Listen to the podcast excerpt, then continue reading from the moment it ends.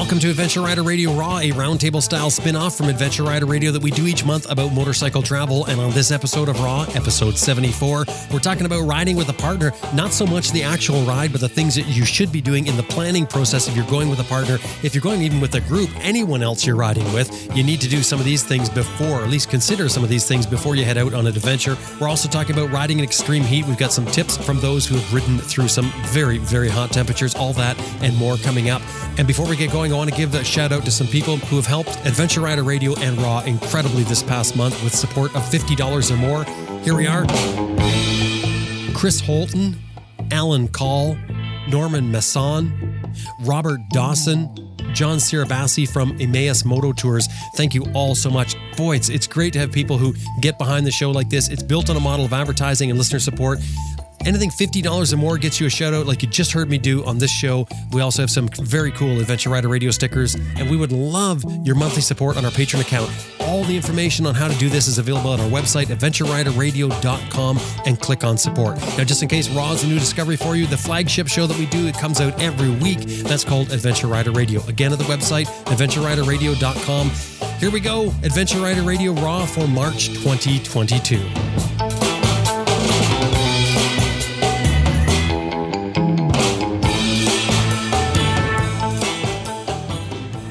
Recorded live from the Canoe West Media Studio deep in the boreal forests of North America, this is Adventure Rider Radio Raw, roundtable discussions about motorcycles, travel, and anything else that crosses our mind, completely unscripted, raw, and personal. My name is Jim Martin, and today, the virtual roundtable afforded through the magic of the internet, I'm joined by my regular, esteemed Overland co host, starting with Sam Manicom in the UK. Sam, is it afternoon or morning for you?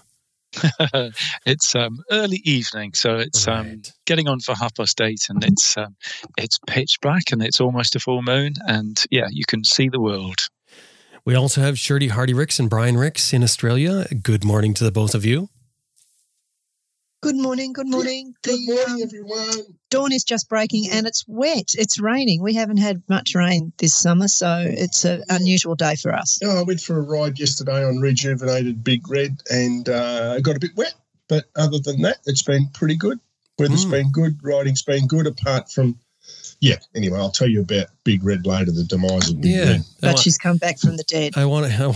I want to hear about that. Michelle Lamphere is in the. Well, where are you, Michelle? I don't know. You normally you're in the Black Hills of South Dakota, but I don't know where you are now. yeah, I'm always on the move. No, I'm still here in the Black Hills, enjoying a nice sunny day, and our snow is nearly melted. We about a week ago we had a foot of snow in Custer, South Dakota and as of today, we're down to about one inch left. So spring must be on the way. Mm, yeah, we, we, got hit as well. Hey, hey, did you manage to get on your bike this month?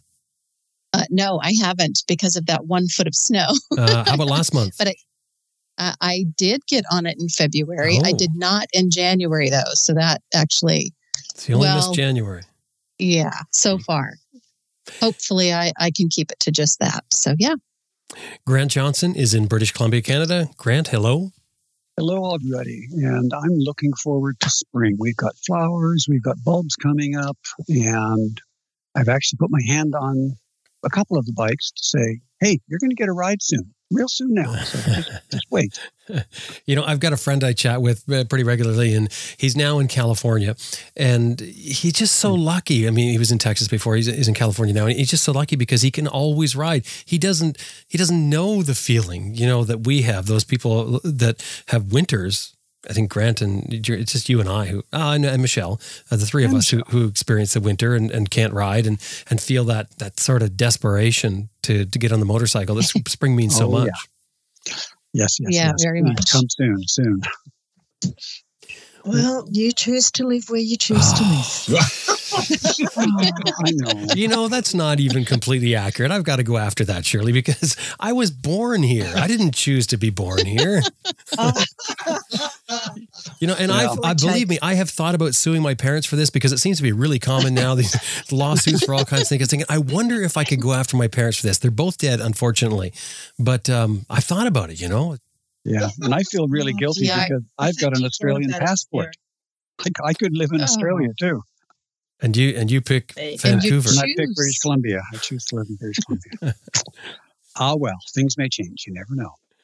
We have a like we oh, usually go on a five year plan, and you never know. yeah. Brian, uh, we're going to talk about um, the first thing we're going to talk about is, is riding with a partner and making it work. But Brian, I, I wanted to ask about Big Red before we get into this. So Big Red is uh, is what?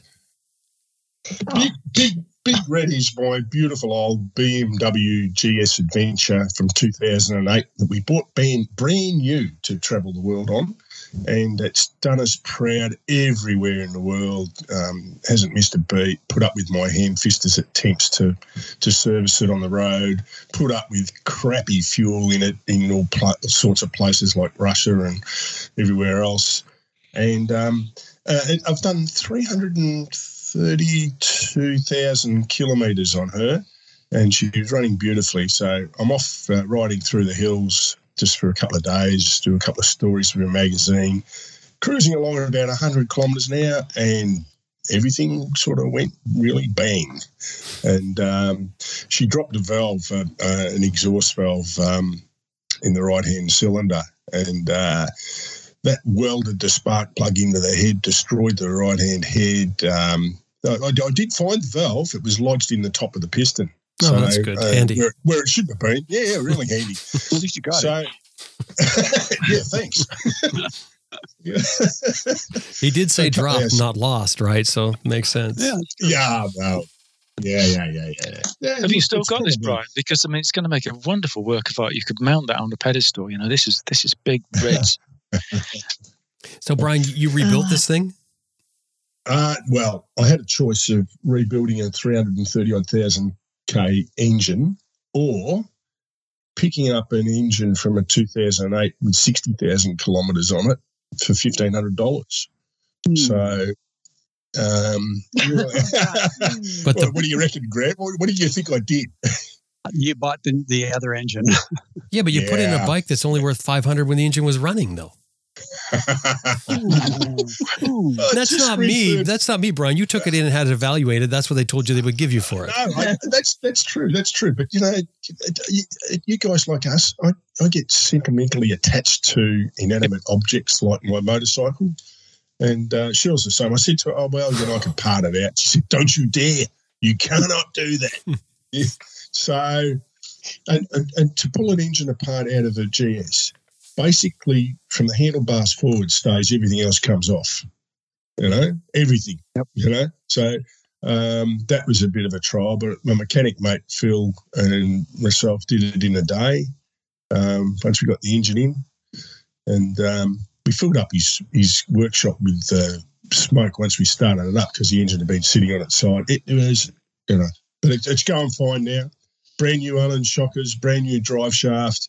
Um, anything that's not new in it, and I cross my fingers. There's a gearbox, but while you're in there, you might as well put a clutch in it. So a two hundred dollar clutch went in it as well. So sure, uh, it's almost a brand new bike. And um, let me say, it's a very fresh engine, and it seems um, a dollar eighty.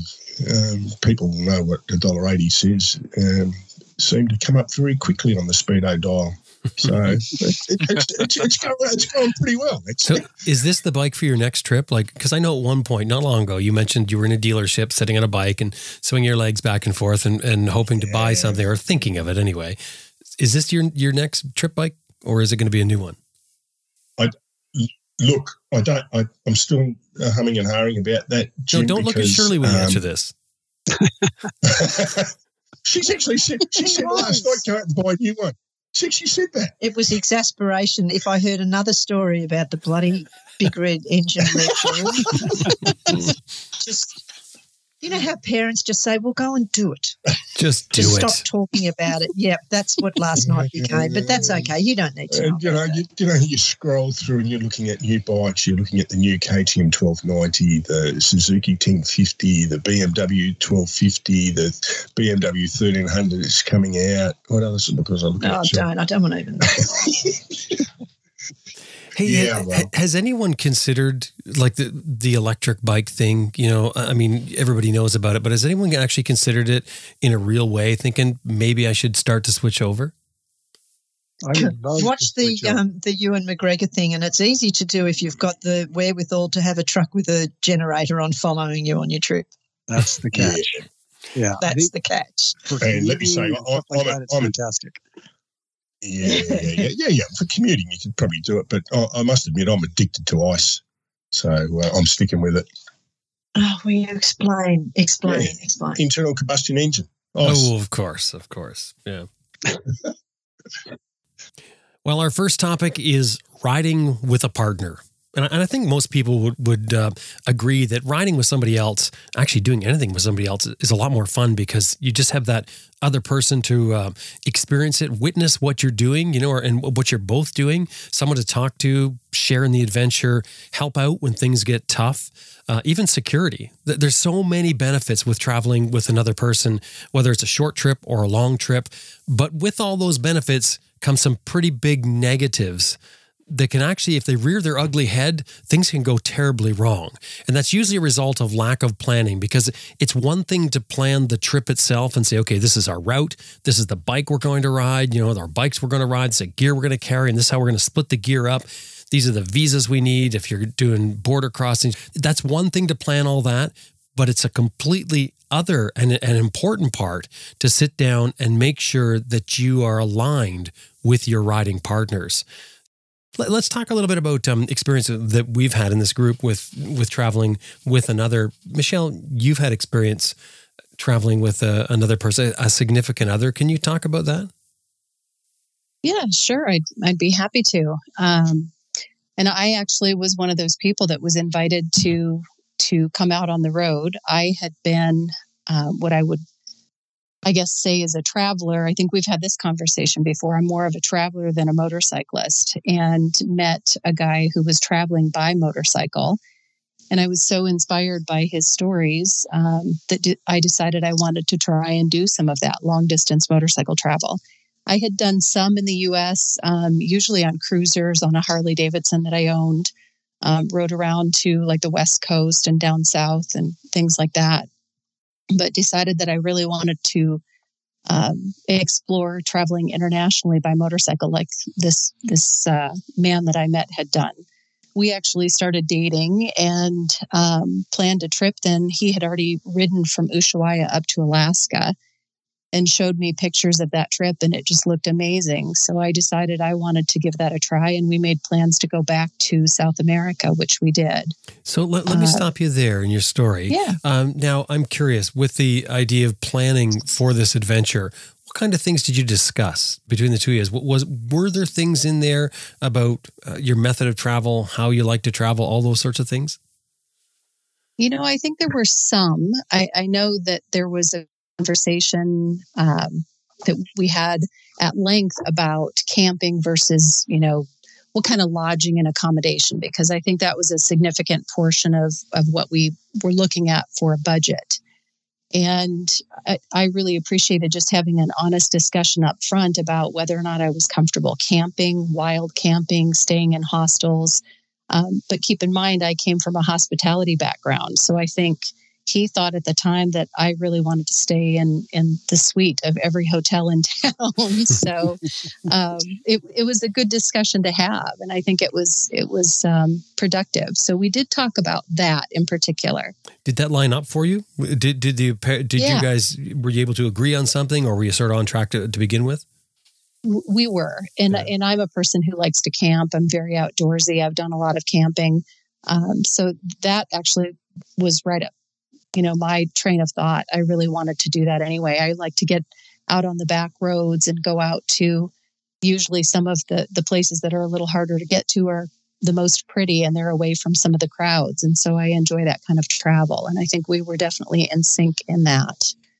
Um, but there were things that we didn't talk about in advance. We didn't talk, um, you know, about how quickly, what kind of pace we would travel at. Um, and I think our writing skills and writing experiences, he'd obviously already been to Ushuaia and up to Alaska, was a very experienced and skilled writer, and I was not. Um, and I think you know that that difference in our writing skills and and the pace that I was comfortable with and the pace that he was looking to achieve to reach Ushuaia by, you know, the right season time of year were not necessarily in sync. And those are, you know, kind of rough edges that we had to rub off and kind of figure out as we went on the trip. And so, how did it end? Uh, good. We had a we had a really good trip. Um, we traveled for two years together. We, you know, obviously, not every day was a great day, but that's just like at home. I mean, there were times that we didn't agree on things, um, but overall, we really traveled well together. And I, I think, um, I think we really focused on our strengths and just learned to overcome whatever you know things that weren't in sync together. And we we had good discussions about it and um, yeah, we made it to Ushuaia, so I, I call that a win.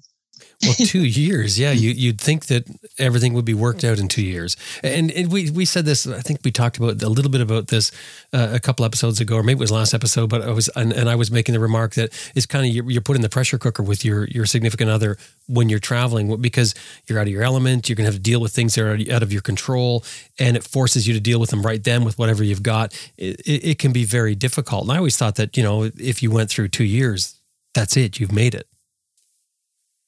Yeah, I think I think a lot of people feel that way, and I think um, we did. We traveled really well together. In the end, we are not together anymore, um, but that was it, uh, actually a very different scenario. We traveled well together, but we weren't necessarily as compatible off the road, and that's a whole different set of circumstances. But living on the road and traveling long term, long distance can really definitely be a pressure cooker, and you can be put into a lot of unusual circumstances and a lot of really uncomfortable situations. So it's, you know, it's definitely a place where you either grow more together and stronger or you can grow apart. It, it certainly can present that challenge.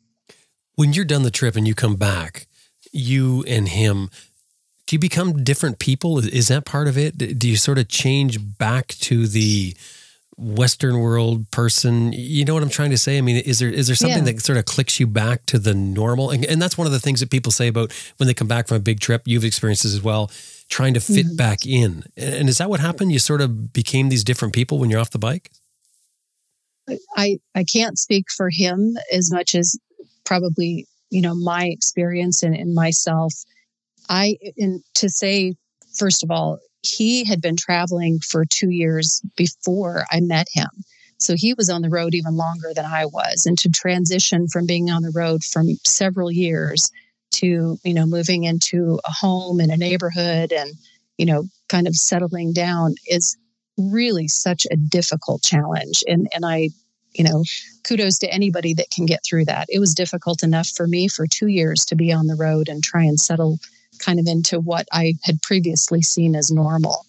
And I really struggled with that coming back. So for myself, yes, I sort of went more back to what I had been doing before. I got a house with a mortgage. I went back to a full time office job for a few years.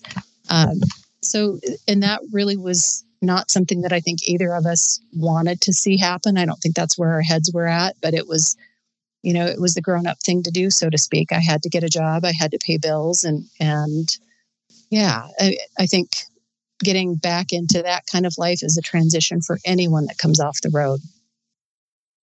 Well, that's interesting. Uh, thanks for sharing that, Michelle. That's that's nice yeah. that you that you sort of let us uh, have an insight into your life with that. Anyone else have experience with this? sure. Not personal experience, as in Brian and I, obviously, because we're you know bit rusted on now. Oh. But um, we met a, a, a, young couple when we were travelling, and um, we thought they were a match made in heaven. They were wonderful people to travel with. They seemed to get on like a house on fire, and um, we spent some time with them in several different countries. We we kept crossing paths, and we were absolutely gobsmacked to discover um, that they'd parted company. And as Michelle said, being on the road, so many things can happen that would happen at home. And uh, this young couple stopped in one location to make some money to continue on their trips, and one of them met someone else, and that mm. that can happen anywhere. And it it certainly shocked um, those of us in in the group that we knew that knew them because they just seemed to have an idyllic life together, yet it just happens like it happens if if they'd been working in their home country.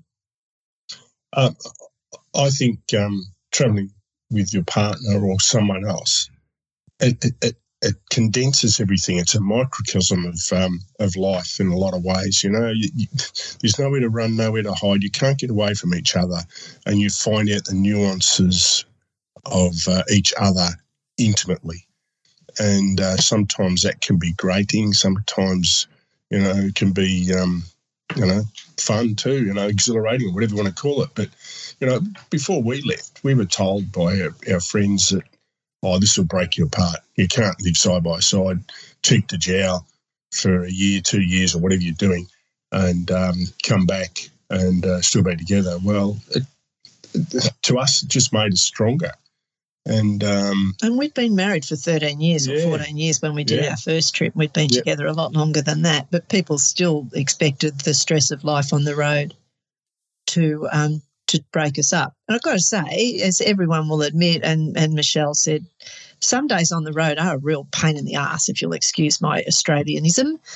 and and you you would would gladly strangle your partner. And I know Brian has felt that about me, but wouldn't be game to say it when I'm sitting so close to him. oh, Thanks for saying it for him. and- and- yeah, thanks for that. no, look, uh, you know, but, but you've got to be honest with each other. And you say, well, I just need space, and you know, you just go and do your do your thing and have a bit of space. And we've we've we've done that uh, on occasion. Oh, there's just so many motorcycle museums I can do in one week. well, you proved everyone wrong. I mean, you guys even came back and wrote a book about it. So there you go. Oh, yeah, yeah, yeah. And we came back and renewed our marriage vows. So, yeah. what was Yeah, that? What was that? Uh, what was the reason for renewing your marriage vows? And we just wanted to do it to reaffirm our love for each other and our relationship. Yeah, yeah, we had a. Sorry, is that too sooky for this one? No. No. No, I was just curious. I think I might have asked you that before, but I am curious. Yeah. Yeah, look, um, we.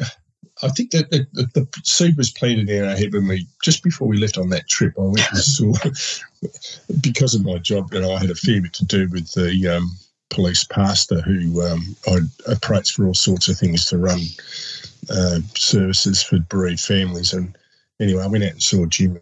Jim, I've got something to tell you. He said, "What? You- You're renewing your wedding vows. You want me to do this? You know?" Said, "No, no, no, Jim. Have a look at this letter. This, this is." if something happens to us on the road, we don't want to burden our families, but you can do this. This is what we want to happen to us, you know. Don't bring bodies. Back and he was gobsmacked. but he planted the seed. He's a great guy. Anyway, he planted the seed that uh, maybe we should uh, renew our wedding vows when we get, got got home. Oh, I see Uh, him um, mentioning that uh, before. This is before you left. Him Yeah. mentioning that. Oh, I get it. Right. yeah. Right. Yeah. And we sort of, and we thought, you know, That does take the romantic tinge off it, doesn't Oh, it? Just, Why he did you renew your wedding vows? Oh, somebody suggested it, and I thought it was a good thing to do. We had the weekend. oh, no, no, no. A lot of our friends had missed uh, our wedding, um, particularly Shirley's best friend, and, and we thought, yeah, that'd be a great idea. So we did that, and um, our kids made little speeches, which was great, you know. So I'll, I'll, I'll cut that part out, Shirley, and, and leave your part in. It sounds much better. Thanks, Jim. yeah, but you know, and- and as Shirley said, other people, um, it, it just um, they just separated for whatever reason, and you know, we've, you've heard the story that about the people who had the divorce in our in our front bedroom. Well, you know, um, when we met them in Pakistan, they were fantastic, but you know, the to, I don't know whether it was the pressures of the road or they just grated on each other to the point where they, she particularly hated him. I think. Oh, yeah. Yeah. Anyway. Yeah, it was palpable. Yeah. Yeah. Yeah. Sam, what experience have you had with this? Um, right. Um, yeah, I mean, I've, I've met a few people who things haven't worked out particularly well with um, on the road. There was one couple that um, I know, and he, he had wanted to go travelling for a long time and had had to work quite hard to persuade her that it was a good idea. Um, but it's it just went wrong from from the word go because they hadn't spent the time to work out what each other really wanted out of the trip. And she had one image in her mind, and he had another image in his mind. And um, he put loads and loads of planning in to places to go and things to see and um, rides to do and all of this sort of stuff. She wasn't interested in any of it. and she just felt in the first months that they were on the road that she was being constantly pressured into doing something that she didn't want to do. And um, they are still together now.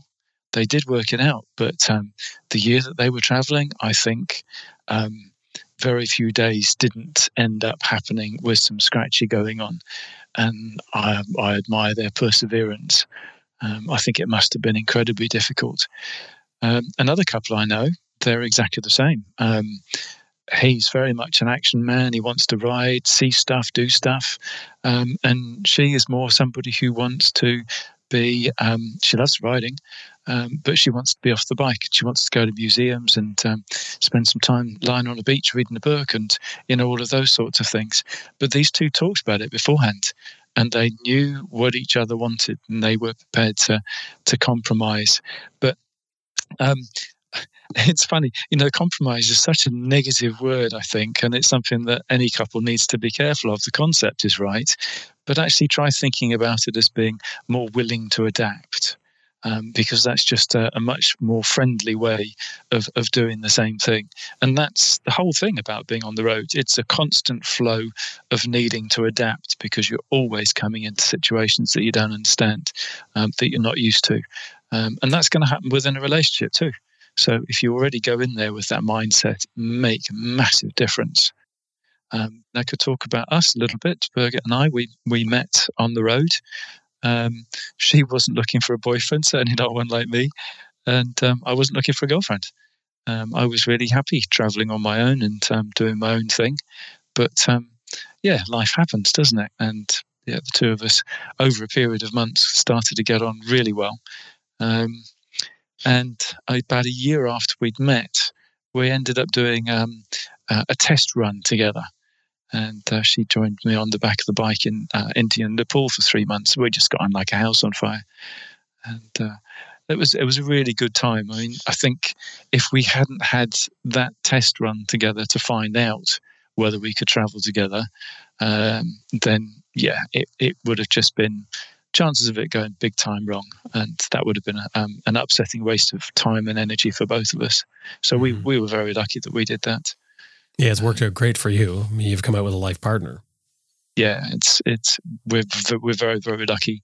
You know, one of the things that always one of the reasons that I never thought that um, I would find a girlfriend and I wasn't I wasn't looking for one was because um, I spent so much of my life traveling um, what were the chances of meeting somebody else who had the same sorts of passions that I did um, and the interest to carry on traveling and exploring and so on? And so I just quite happily accepted that I probably wasn't going to find anybody, so wasn't looking. Um, isn't life wonderful? So full of surprises. And I think sometimes, Sam, if it um, sometimes when you're on the road and things don't work out as you planned, where breakups happen, there's still the shared joy of the time you did have together. It's not a wasted. It's not a wasted um, period of your life. It's just a period of your life that didn't last. Mm-hmm. Absolutely. Yeah, I would agree with that. I think that's a good way of putting it. Grant, how about you? Um, well, the two of us, we met our, on our first date. You know, you one of these things you ask, you know, what do you want to do with your life, etc. And she said, What do you want to do with your life? And I said, Well, I want to ride around the world on a motorcycle. She's, Susan was a quiet accountant, never really done much, but she lived in a number of different places, including South America and northern Quebec and stuff like that, because her father was uh, know, building, built dams and things like that. And so she'd had some experience, but she said, Well, you know, I've never been on a motorcycle. Travel. Hmm and we continued to talk and got together. And I think about a year and a half later, we headed off. Um, it, it, it can be, it's such a complete change from normal life, as some would put it, that it's either going to bring you together or it's going to split you up. And for us, we just found it was just fantastic. We loved what we were doing. We loved being together all the time. And it really brought us together a lot closer than I think we might have been otherwise. Because I've been thinking about this question, and I know people who, yes, they've been married for 30 years, but he does one thing and she does something else. And they kind of meet for dinner. and that's almost it. You know, they re- they really have quite different lives. They don't have shared interests, particularly. They may have kids, and the kids become the reason they're together, but they don't have a shared common point of view, focus, way of thinking, and way of living. And I think that's that's really sad. And I think those are the couples where he suddenly decides he wants to ride around the world, and she's, huh? What? Why would you want to do that? You know, the kids are here, and the grandkids are here, etc. Mm-hmm. And and then you have this problem. If she decides to go along, she's not really interested. She's going along to be with him, which she thinks is the important part of her life because they've had kids and grandkids and all the rest of it. But that's not really the the binder for them in their life. So a trip together for the couples like that can be very difficult and may not work. And where I've seen that work is where he goes and she flies into Lima or Barcelona and they're there together for a couple of three weeks. They rent a, a car and they drive around and see the scenery. And she has her uh, uh, annual vacation. Maybe she does it two or three times in a year, but he gets to do what he wants and she's doing what she wants. And they make it work. Mm-hmm. Does that make sense? Yeah, yeah, definitely. You know, as as I was sitting there listening to your story when you're talking about when you and Susan meet, and you're out there on your first date, and you're talking about traveling the world by motorcycle. This is a few years ago, and yeah. and, and, back then, the idea the idea of traveling by motorcycle 37. 37 years. 37 years ago, as I said, a few years back. So uh, the idea of traveling around the world by motorcycle was not a popular thing back then. So you really had to no. sound a bit like an alien at that point, sort of blurting oh, this yeah. out to her. Yes. Well, I did have a girlfriend a year or two before I met Susan. And I mentioned, you know, I kind of like to go around the world on a motorcycle. I think the relationship lasted for about a day after that. It's clearly not in her wheelhouse at all. Like, are you nuts? Goodbye. well, of course, all these stories, I mean, these stories illustrate some points that, that we, we want to talk about, but uh, they're not all a, an end, you know, like like um, you know the story of, of somebody who have difficulty. I think Sam said that has difficulty on a trip, really has problems with it, and then goes back and, and works out. Not everyone means it's it's a either go or no go, but it's certainly um, a time where, where where it's trying for anyone. You know, if, if you're not used to doing it, so. I was hoping we could talk about some ways that that um, couples. Uh, it doesn't even have to be couples, and I keep saying couples or, or, or significant other, but it can even be two very close friends who decide to go with each other. Like for instance, um, last year we just ended. No, sorry, it was uh, it was two, August 2019 to September 2020 for our motor tra- motor travel series on Adventure Rider Radio. Uh, we did Southward Chronicles, where we had Jeremy and Elle, uh, and, and what they did is they left Canada and they rode down to Ushuaia and and back up again. Now, when they left, they had everything they needed. Each one of them, they agreed to do this ahead of time.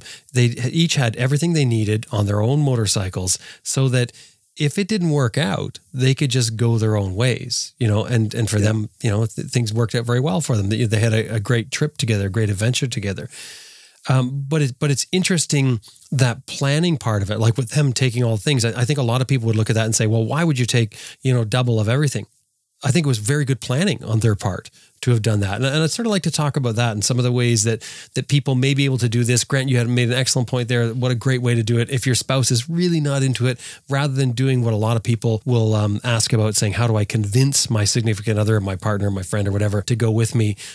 You know, we've we've got other ways. So what do you do first? Like, like what, what who, who wants to start with uh, some ideas you've got on um, the things you should be considering before you go, the conversations that you should have? First thing you need to do is like we've we've already touched on it a little bit is what exactly is the trip in your mind? What do you want to see? What do you want to do? What is an ideal day? What is the ideal distance riding in a day? What's the ideal distance or number of days in a week to ride? Are we going to stop at the beach or not? Are we going to search out all the, the uh, nasty, gnarly, dirty roads and go into the little tiny villages in the middle of nowhere? Or are we going to go to the big city and stay for a week and find a nice hotel and t- do the usual touristy things? These are very different ways of doing it. And each person needs to separately, without discussing it together, I think, um, figure out, write down what do you want. You know, maybe work out between you 50 questions and then start comparing the answers. Hmm. You may find that you're very far apart, or maybe you're actually pretty close, but you're going to have to negotiate what the ideal day, what the ideal week, what the ideal month looks like to you, and what is your favorite thing to do about the whole thing. What is your vision? And I think you need to be a bit flexible too. Oh, you Yeah. must be mm-hmm. so flexible. It's it's all about flexibility, compromise, sharing. She's happy, so I'm happy. Um, he's happy, so she's happy, kind of thing. Yeah, And I re- it has to work together. It, it, you, what we found became the important mantra for us is we are a team. We work together. We Yeah. work out problems together. Yeah. We discuss together. We come to solutions together, and we are both happy. We're a team. Period. That's Yeah. if you're not, Mm. you're dead. Totally exactly, agree. Exactly, exactly. Well, you know, a funny little story about people not communicating was we were doing a little ride across Australia from Melbourne to Perth and back, which is what ten thousand k's or thereabouts, and um, we were travelling with a few mates, and uh, one decided to take his current girlfriend, who. Um, um, I don't think she travelled on a motorbike much, but she was just going. She doesn't. She, that. she had no concept of the um, packing light. So we pull up at her house to pick her up. He's got his blackbird with the um, uh, gear sack on the back. And she comes out, you know, those old fashioned beauty cases that women had with all the bits and pieces. She had one of those, which which went in the top of the of the um, the gear sack, which Ian was not too happy about. And um, Changing the names to protect the innocent as usual, Brian. no. Ah, you won't mind, you know those. Uh, Jim, can you insert uh, bleeps that are pro- appropriate? That's a good idea. what, hap- what happened is we pulled up at his service station in the middle of nowhere, you know, and we and uh, he wasn't too happy. He was grumping and carrying on, and the the bike was that top heavy because of this damn beauty case that as the suspension unwound, it, it um, uh, the bike was on the side stand. It overbalanced and tipped over the, off the other side, the right hand side of the bike. It was that bloody heavy. So every morning it would be drawing the short take, who's going to take the beauty case? Yeah. But to be fair, if she doesn't know, you know, it's, it's sort of incumbent on him to exactly. to explain Oh, this yes. ahead of time Oh, and say, I mean, if you're going on a river trip, you don't let somebody show up with, Exactly. with suitcases and just throw them Exactly on the raft. That's right. That's exactly right, Jim. And that's my point. It's about talking. You know, okay, we're going to travel across Australia. This is your space. This is what you've got to, to fit into. This is your first time on a big ride. Well, this is what's going to happen, you know? And enjoy sharing your pannier with the tyre pliers. Oh, hey, Sam, you have ideas for this? Well, carrying tyre pliers? no, not the tire pliers. I th- I think that there are some quite a few things that are key to travelling together as a couple, and some of them are, um, we've learned the hard way, and some of them just instinctively seem to to work. I mean, for me, I was a two wheeled hermit. I was totally selfish. Selfish. I could do what I wanted when I wanted to. It was just the length of my visa, the money, and the weather. Um, and I basically had to relearn myself, and it took me quite a while. And Birgit had to be very patient while I was doing that. I mean, luckily it happened. Um, I think for many people, doing short shakedown trips and things like that, when they're thinking about doing something like this, is a really good idea because, you know, things like too much luggage and not knowing how to pack and what to pack, they, they sort of get broken down during those things. But two, right, the other person needs to learn how to travel light. I've never forgotten when Birgit flew into Kathmandu when we were going to um, start traveling together, and she got off the plane wearing her leather jacket, carrying her crash helmet in one side hand, and a day bag in the other. And that was it. That was all she had with her. Absolutely perfect. You can imagine the big grin on my face when I saw all of this. Um, I think listening, sure. Oh, shush. Well, to be fair, Birgit was used to bicycle packing before. Absolutely. Um, and that was big difference. exactly what I was going to say next. And this experience made all the difference in the world. There was so much that I didn't have to explain. Um, because she had that experience.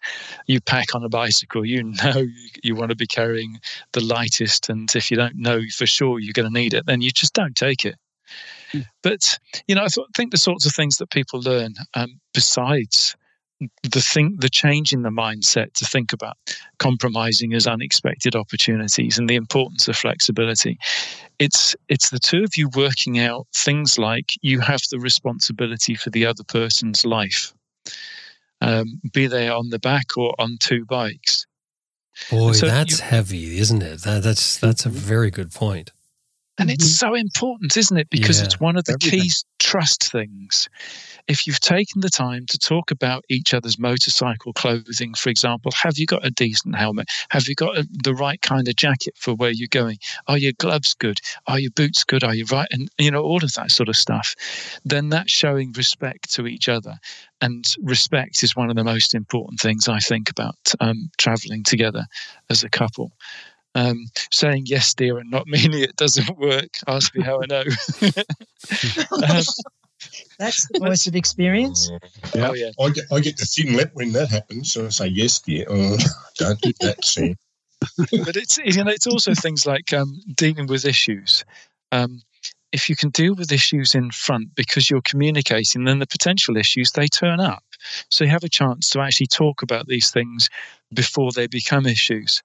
Um, learning to admit when you're wrong and doing it really quickly and sincerely makes a massive difference, as does spending less time seeing fault with the other person and more time looking for the good and the great things because actually those things are way more if you're traveling with the right person than the things that cause the niggles.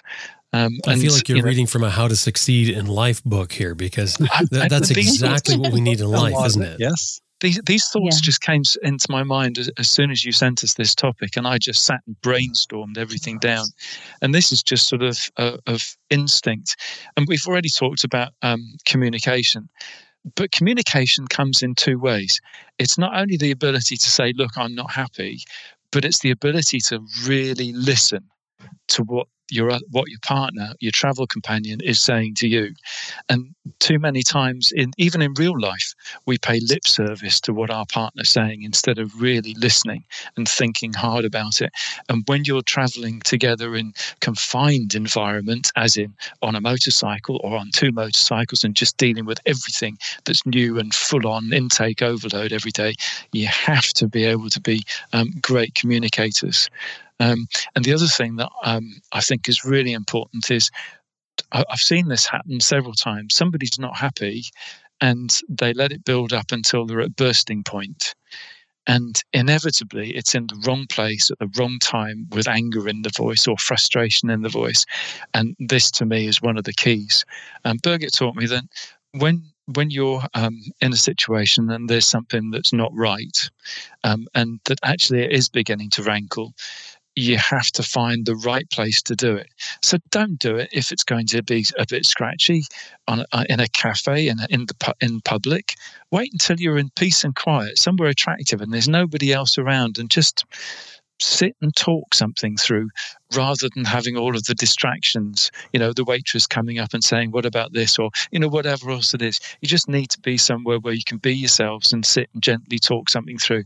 And it's amazing how many times that, that conversation like that happens and actually the, miscon- the the situation is arising because of something stupid that was said without thought or something that's just not been talked about. And actually it's not a problem to deal with but you try dealing with it in the wrong way the wrong place with distractions um, and with that confrontational feeling and it can blow up out of all proportion and there's something else here that works really well. And that's, I think, the ability to laugh at yourself. You stuff something up, don't deny it. And I'm the world's worst at this. It wasn't me, I didn't do it. Yeah, well, you've just got to laugh at yourself because if you do, that makes you just so much nicer person to travel with, doesn't it? Mm-hmm. Here, here. You know, something we haven't done here before is make. A, is anyone good at, at writing down things fast? If we if we start to come up with a list, does somebody want to take on that task? And then I'm thinking if we I make a li- if we make this list, we can post it in the show notes afterwards. And I'm thinking we should make a quick list of items to discuss before you go on a trip with significant other friend, whatever the case is. What just just like you know in a in a, in a pop form sort of thing. Well, here's another one to add to the list while somebody's thinking about volunteering. Be kind to each other. First and foremost. It's it's just so important, isn't it? It's, it sounds like a little thing. Be kind to each other. But it's those looking for the little things that you can do that makes your partner's journey that much nicer, that much more interesting. And it's simple things. And being kind to each other quite often just starts with a simple smile.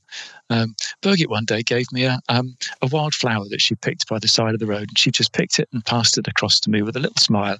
And that made my day for days afterwards. That's lovely. So let's do it. Let's let's just fire them out there. What, what sort of things that should we discuss before we head out on a trip? And let's just try and get it in point form, and then we can post this list in the show notes afterwards. What's your ideal mileage in a day? Style of travel. Yeah, style of travel encompasses What do- quite a what few you things, a lot of subnotes. Oh, right. Okay, so let's break that down. What do you, what do you want out of the trip? What do you want to achieve?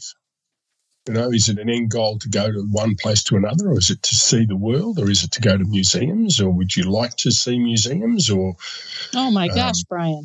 Go, go, go. sorry, sorry, sorry, sorry, sorry, sorry, get I'm electric teasing. pen Go- going, Michelle. I'm teasing. Go for it.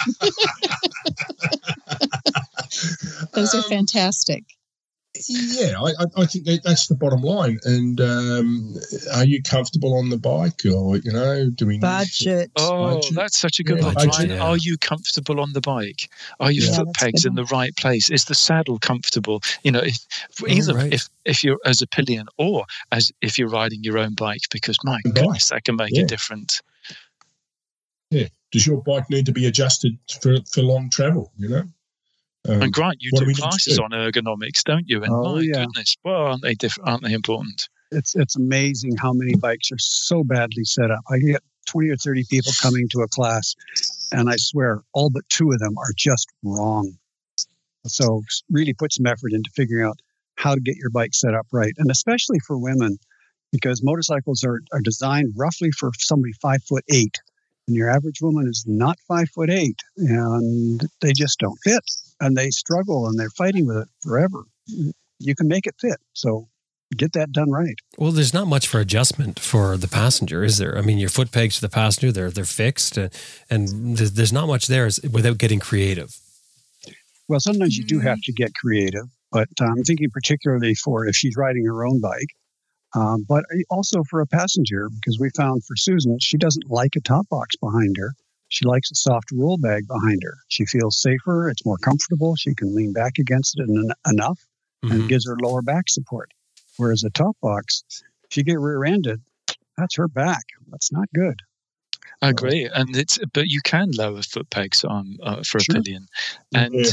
one Yeah. of the things that um, I've had people say to me in the past is, "Ah, I can't get my feet on the pegs properly because the panniers are in the way. Right? Yeah. And Yeah. Susan and I have discussed actually what material the foot peg should be made of. She doesn't like the really grippy one. She likes a soft rubber one.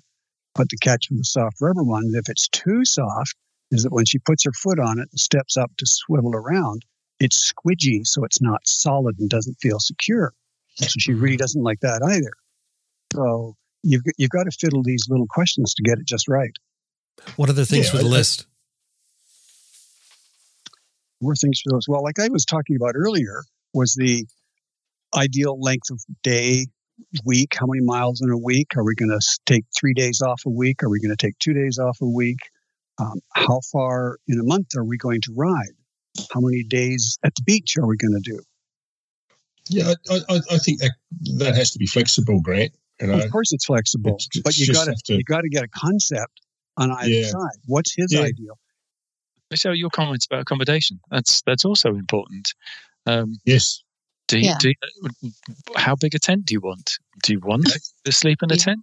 Are you happy staying in a, a rock bottom um, local hotel because A, it's on budget, and B, because you can have a fantastic experience there? Or do you want somewhere a bit nicer than that?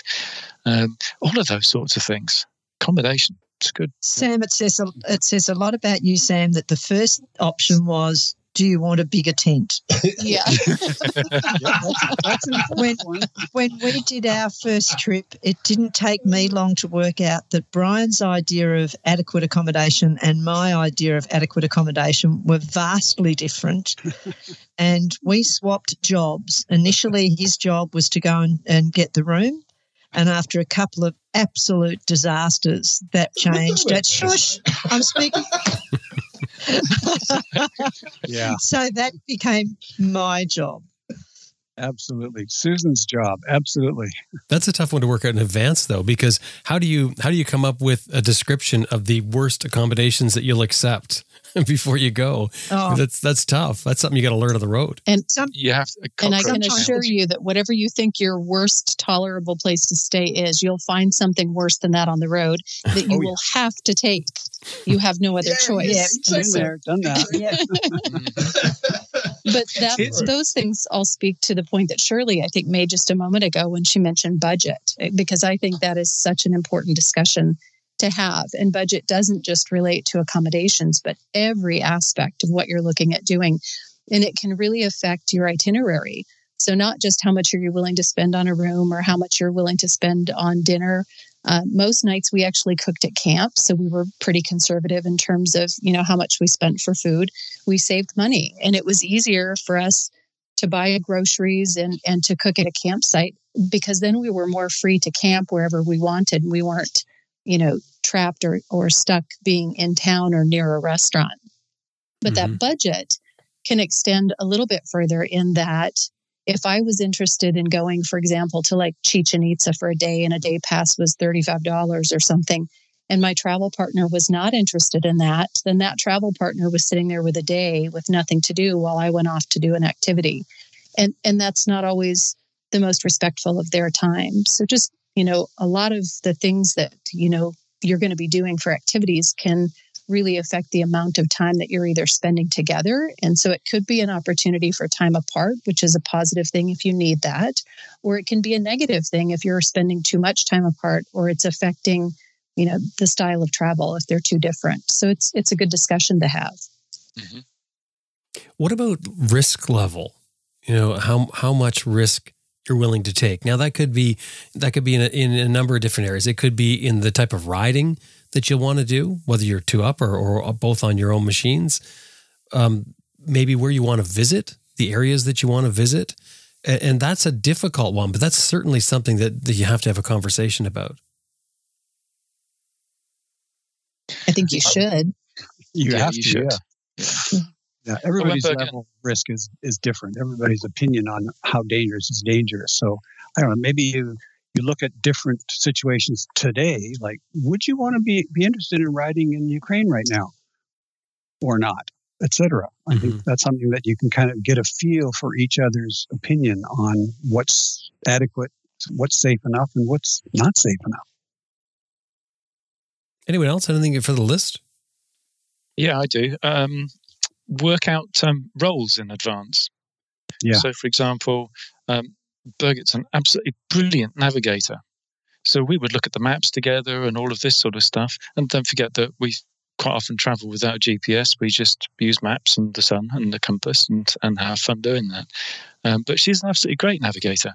So she tended to take on board a lot of the, the daily navigation, although we would work out the routes that we were planning to do together so that we were both contributing to that and picking out the things of interest along the way that we'd both like to see and get involved with. Um, she's a better mechanic than I am, and I'm a better cook than she is. So that was worked out as we went and um, worked quite nicely. Am I hearing plenty of people cringe because I've said that Birgit's a better mechanic than I am? Um, Nope. We know. Excellent. No, we know Um, that. We that. and you know, um, Mike and Sally, when when I was travelling with them, Sally, um, she just worked out to be an absolutely ace stone thrower deflector.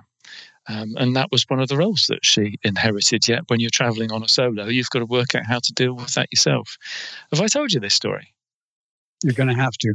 I, I don't remember this. No. Yeah, I'm no, I'm bamboozled. I need the story told. Uh, a nice one. Well, when when Mike and Sally and I um, first started traveling together, so we met on the ferry going from Greece to Egypt, and Mike was a hugely experienced motorcycle rider, um, off road, the works, and um, Sally was on the big trip because it was something that Mike wanted to do.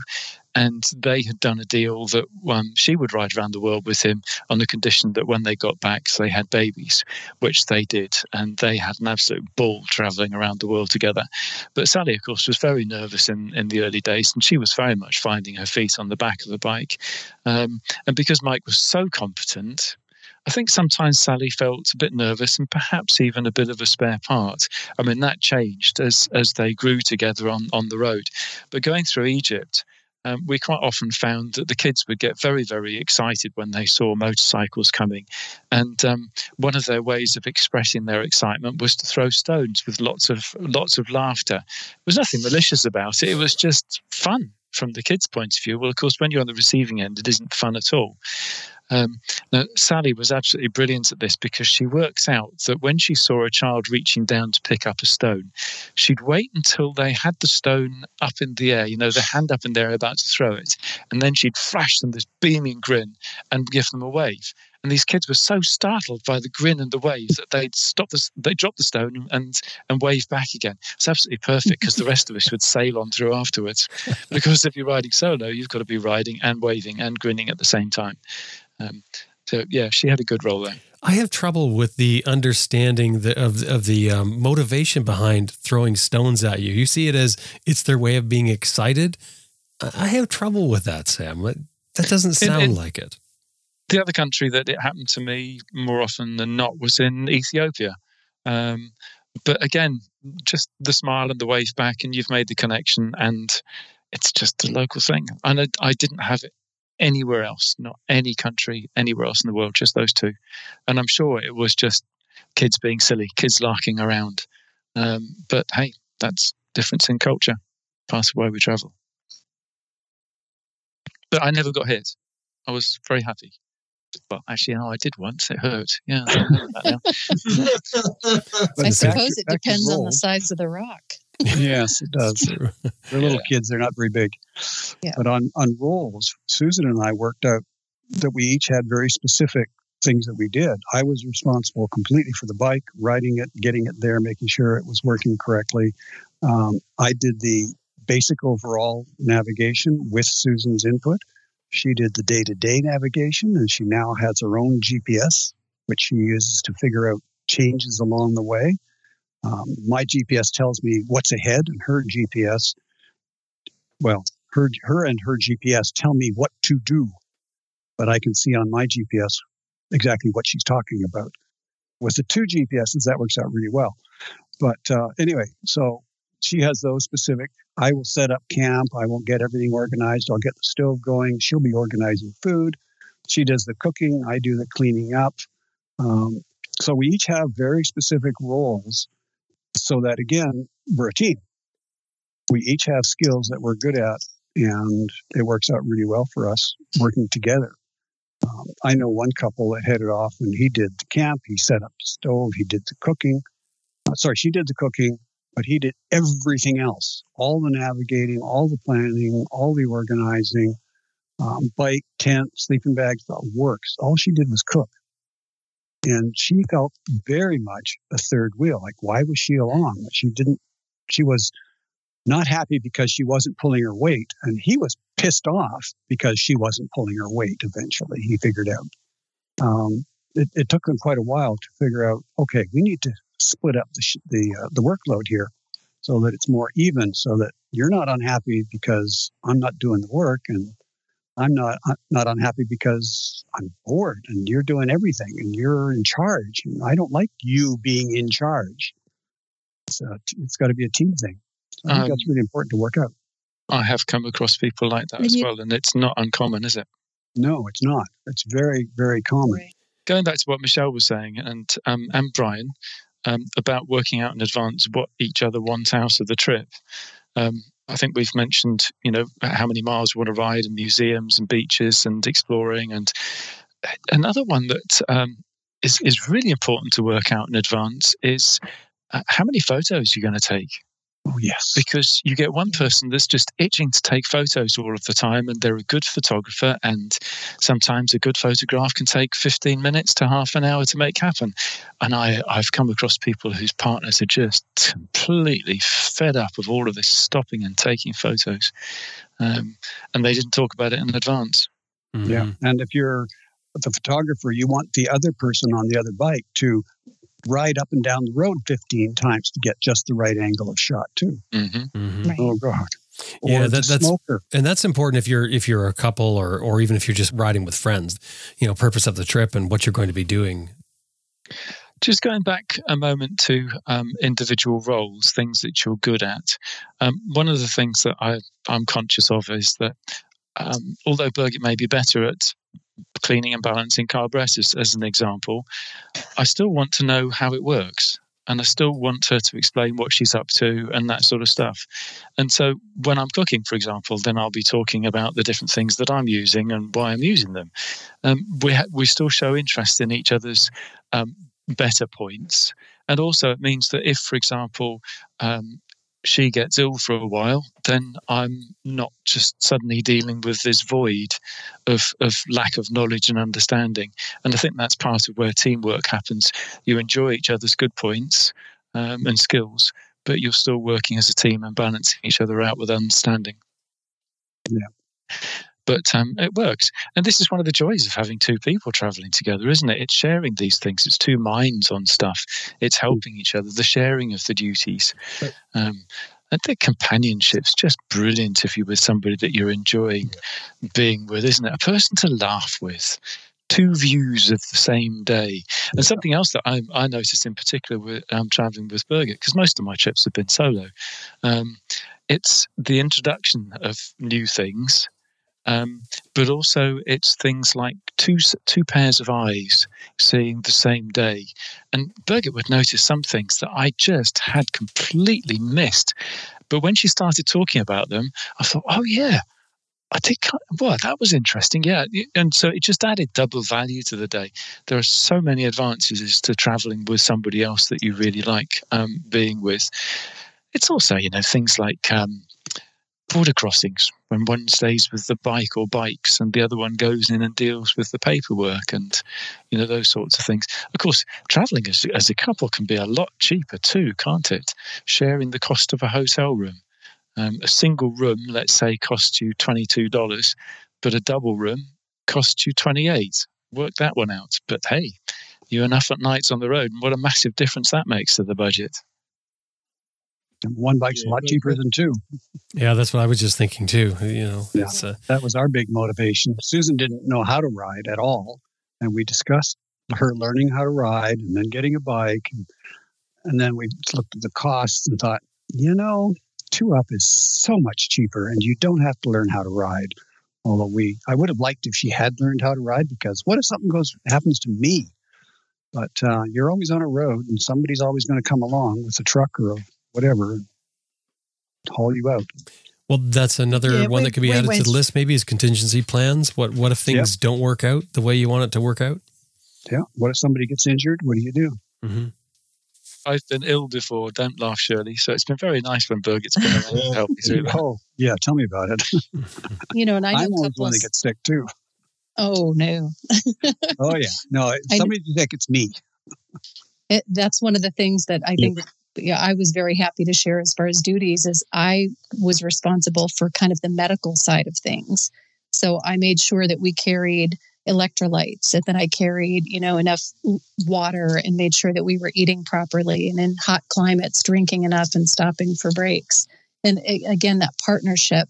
And as Sam, you know, so eloquently said, I mean, just enjoying someone's company and sharing you know the the the good and the bad and all of it because you can look back years later and have those memories to share and i think there's an old saying that comes to mind that when you share things with someone your sorrows are halved and your joys are doubled and yeah. i think that's that's so so true and so poignant for traveling by motorcycle yeah um, yep. when you meet people who are traveling on their own and you pal up with them and you start traveling together, the first night where you sit down with a beer at the end of the day and say, you know, mull over the day and the places you've seen and the people that you've met, the one thing that they invariably say is how much they miss that when traveling on their own.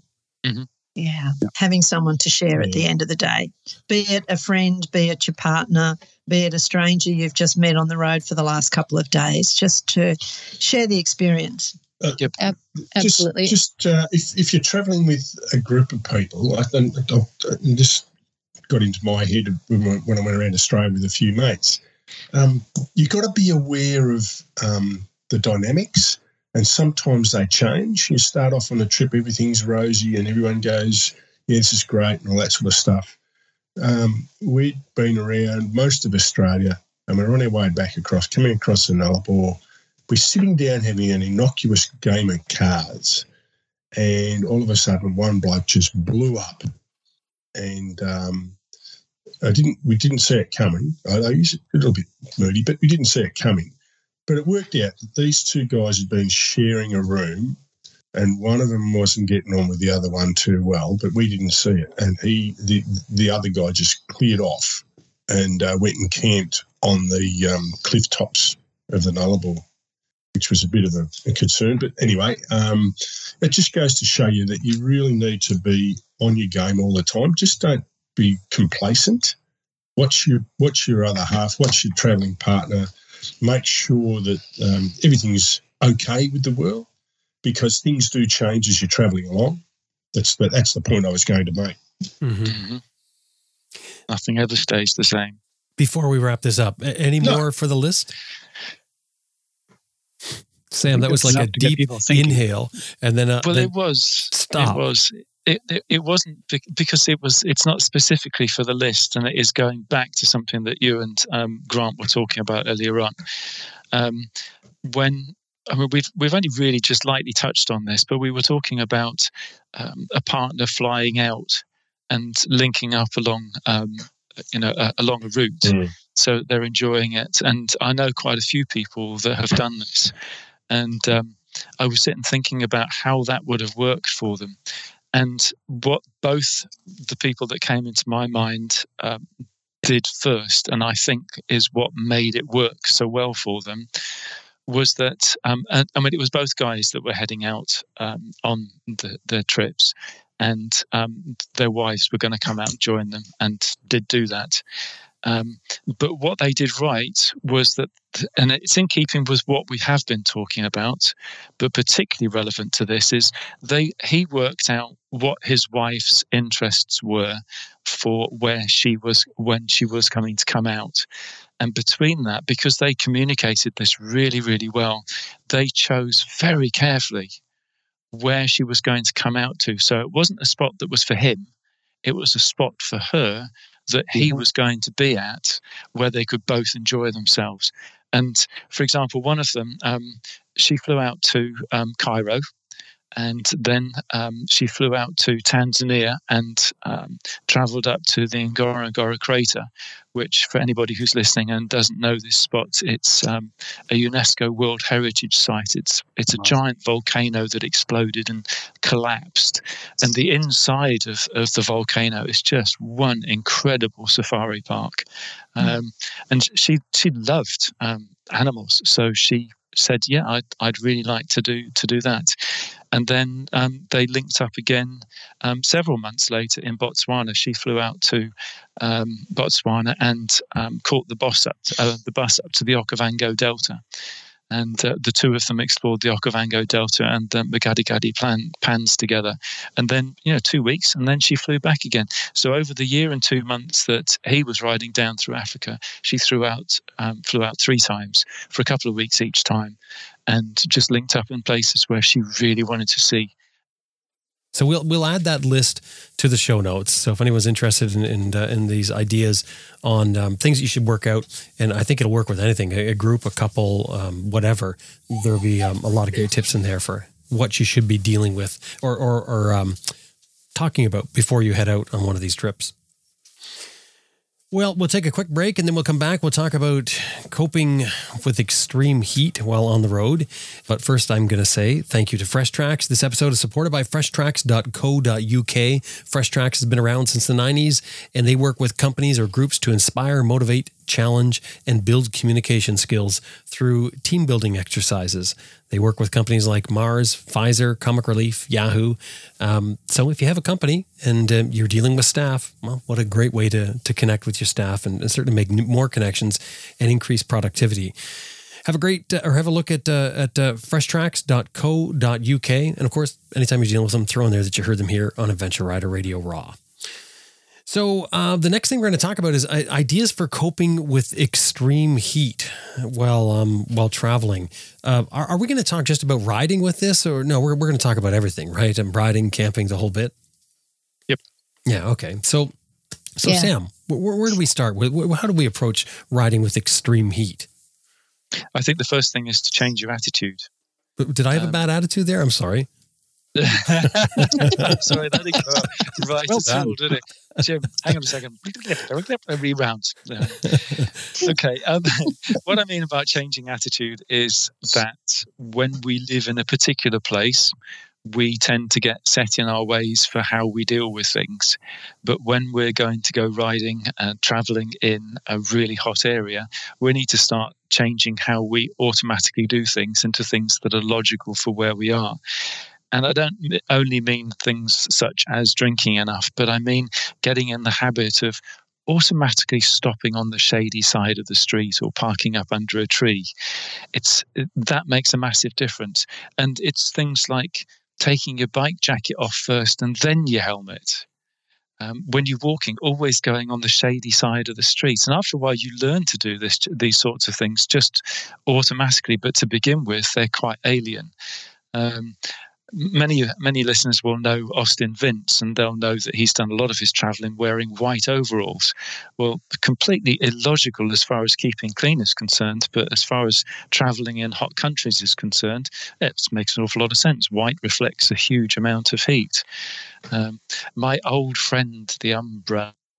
Uh, I know I've talked about this before, but you know when it's when you it's it's a mindset that an umbrella isn't just for rainy weather it's your portable pool of shade.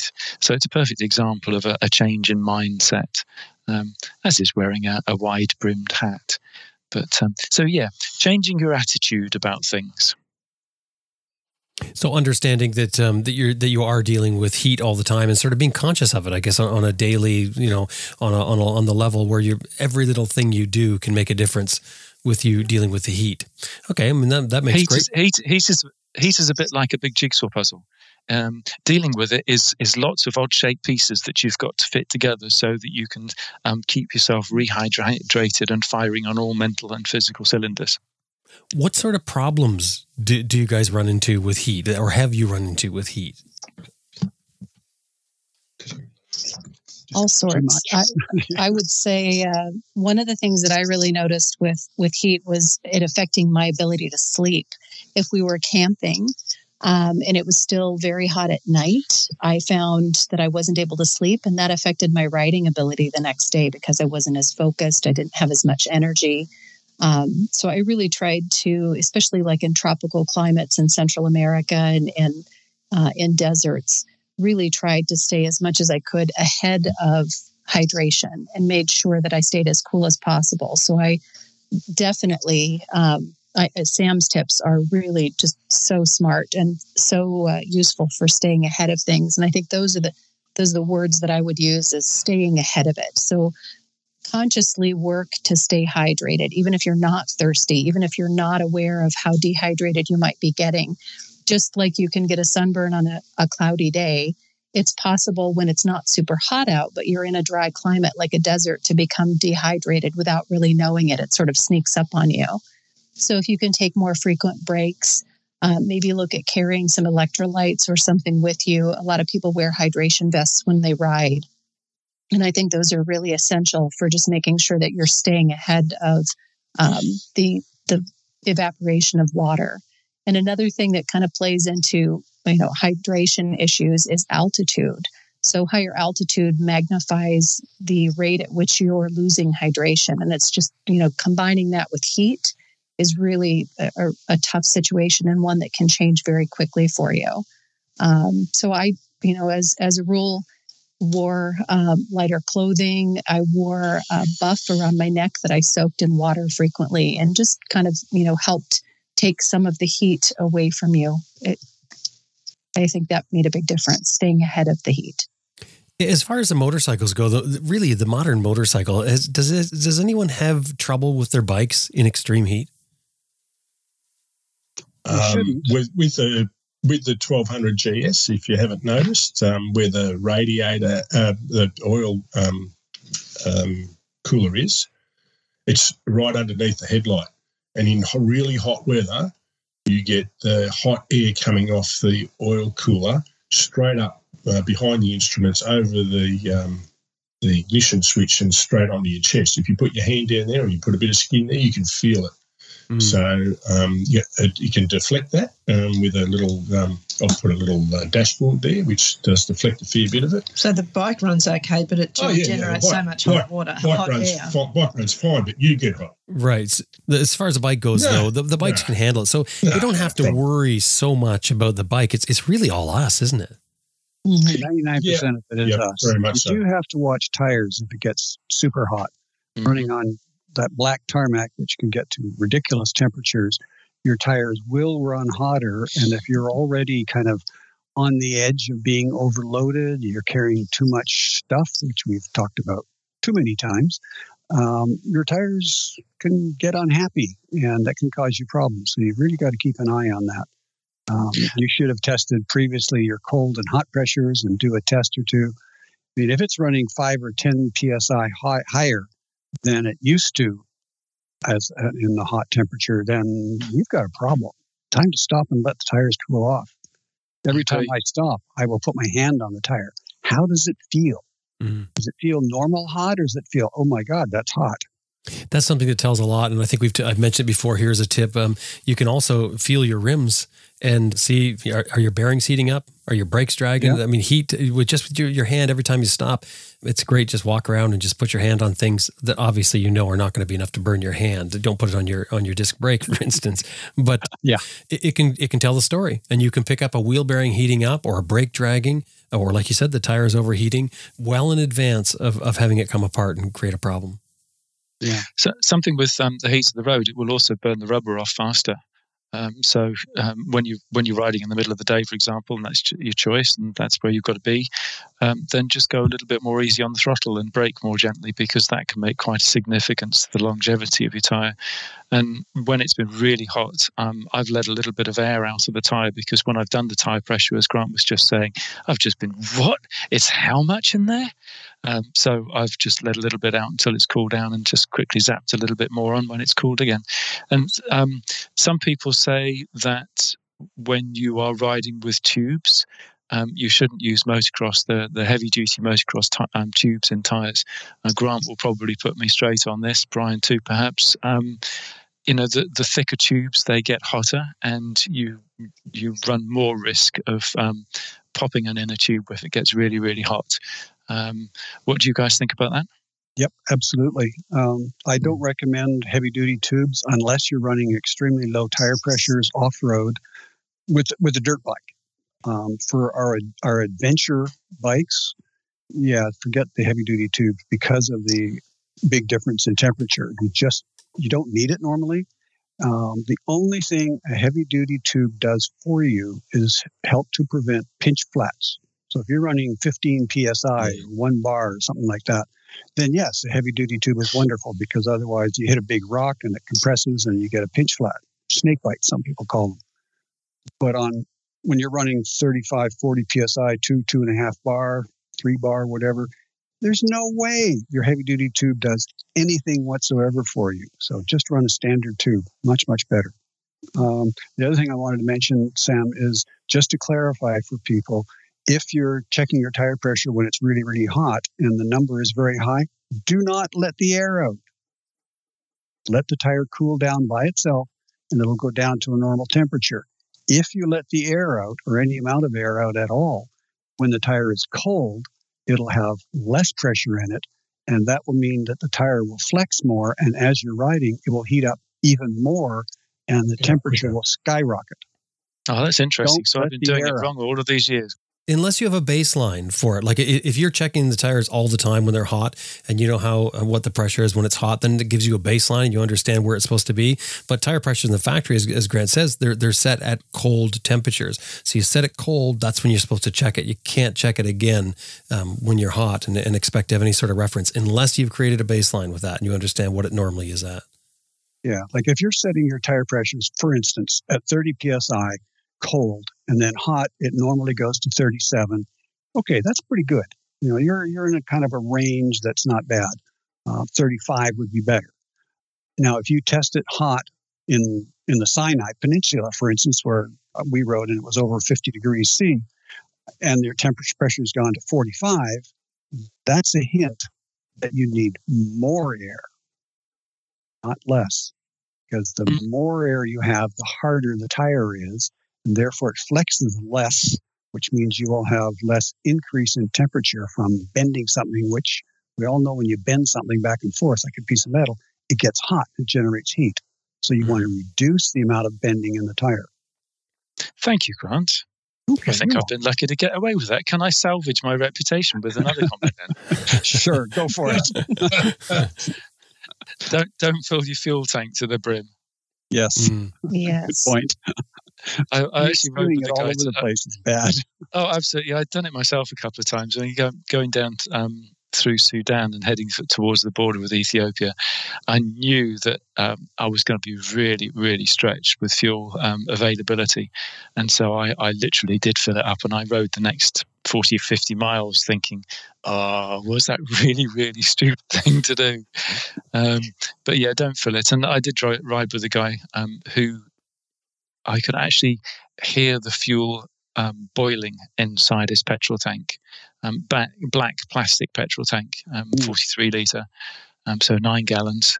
And you could hear it hissing and bubbling. And uh, we were stopped at some traffic lights in Zimbabwe.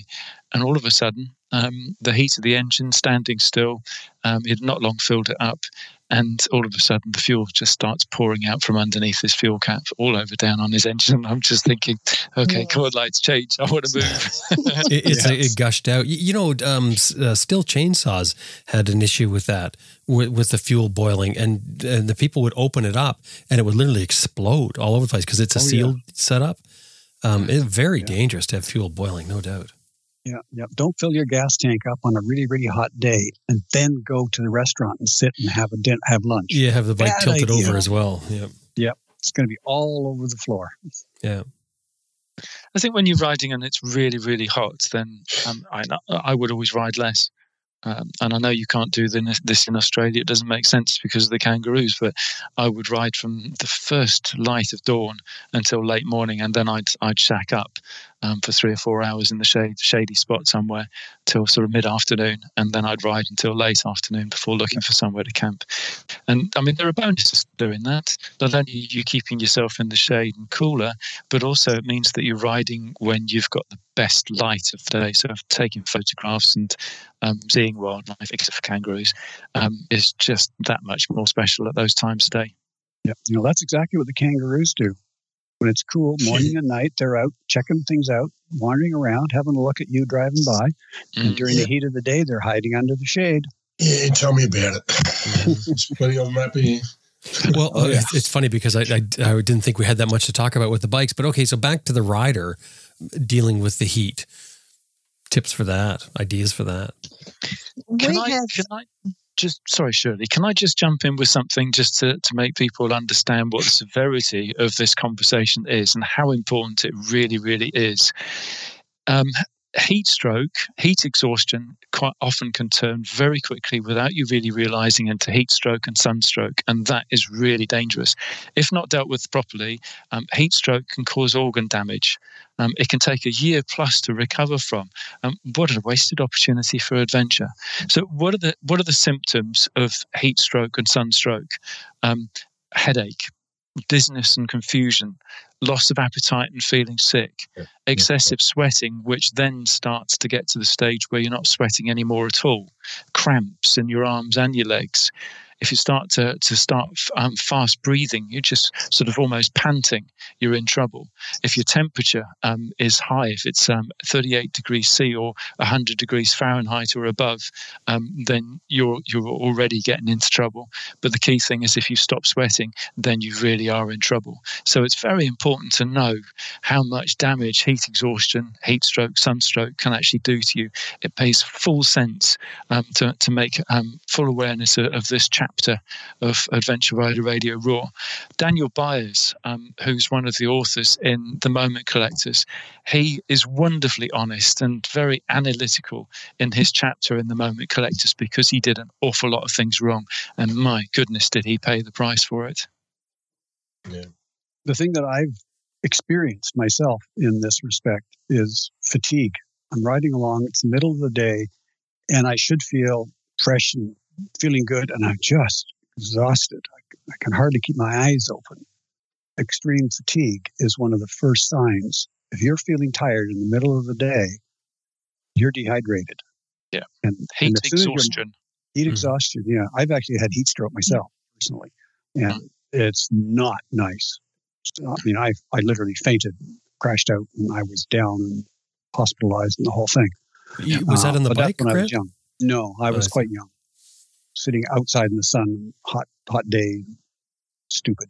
Mhm. The people that were supposed to be looking after me were stupid. Anyway, um, I survived, but it certainly taught me a lot to pay attention. Um, so yeah, you've got to really watch for that. Just feeling tired, a little bit tired, and if your mouth is dry at all, you're already dehydrated. Mhm. You know that feeling Yep? Yeah, your mouth's kind of dry. You know, you, wet Right. your lips a bit. You're Yeah, dehydrated already. You're past having needed to have a drink. You should have had a drink an hour ago. Yep. So that's another one to really watch Well, for. that, that that was on my list. Was that if, if you're thirsty, it's too late. You're already dehydrated. You should be sipping water all the time. Um, you know, we we travel uh, when it's stinking hot. We'll get up at dawn, and uh, if I can get Shirl moving, and uh, away we go. but but seriously, that's what you have to do. You have to you have to do Yeah. it. But there's a couple of things that I, I, I think you've missed. You know, like your heat from your head and your feet is one of the first signs. So I, I'd be having, I'd take my shoes, I'd take my boots off as soon as we stop and having a break. Um, should have your thongs handy just to chuck them on, um, and uh, get your helmet off, get your jacket off. Um, you know, I don't like putting hydrolytes and things like that in my CamelBak. Um, but occasionally, very occasionally, I'd have one um, at a servo or something like that. But water, water, water, more water is the thing. And when you're camping, and, and, and Shirl's um, got a really good uh, thing, the, the Coolgardie safe method for keeping cool, haven't you, Shirl? The old uh, damp down a towel. Yeah. And put it on your body, and the slightest breeze will make the moisture from that towel chill. And that's Mhm. they call them a Coolgardie safe, and it's what people in the Yeah. outback kept food fresh-ish in the, in the days before refrigeration. So that means you go to bed commando and just lay a towel Oh. across the top of you.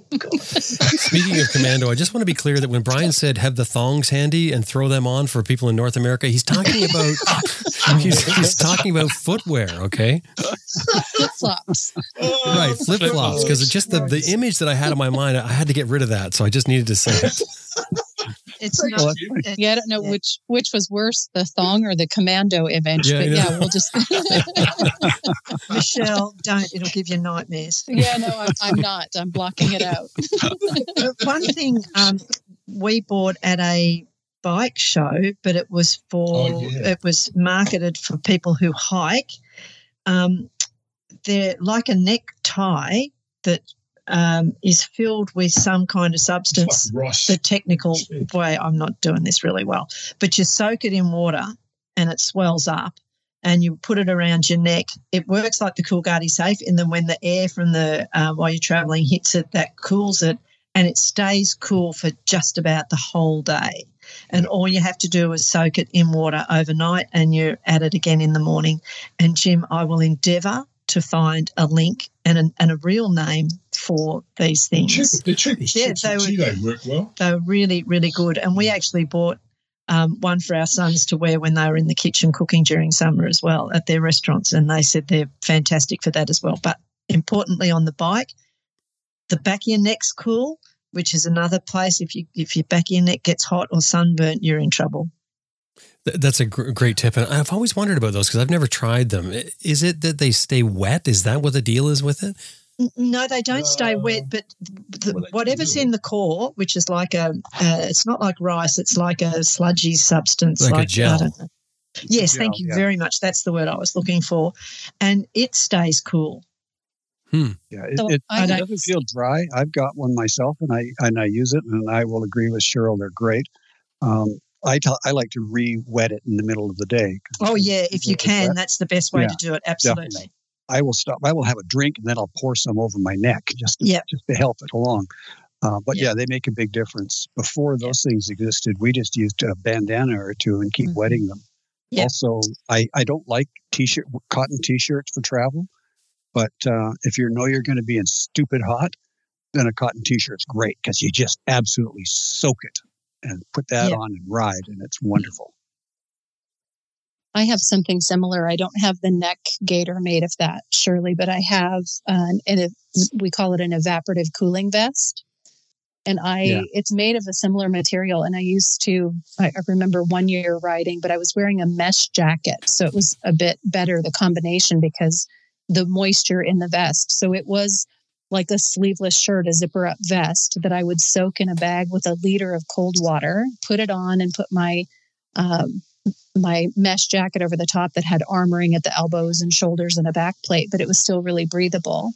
And um, I could go almost 100 miles before the vest was dried out. So it was evaporating tons of heat. And I rode with it one summer in the summer in, I think, the end of July or first part of August in Death Valley in California. And it was the only thing that saved me.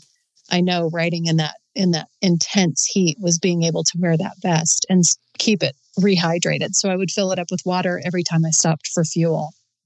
And that That was, sounds that great. sounds great. Yeah. yeah, Yeah. it was a great tool. So maybe they make something like that in a vest for people that are traveling long distance too.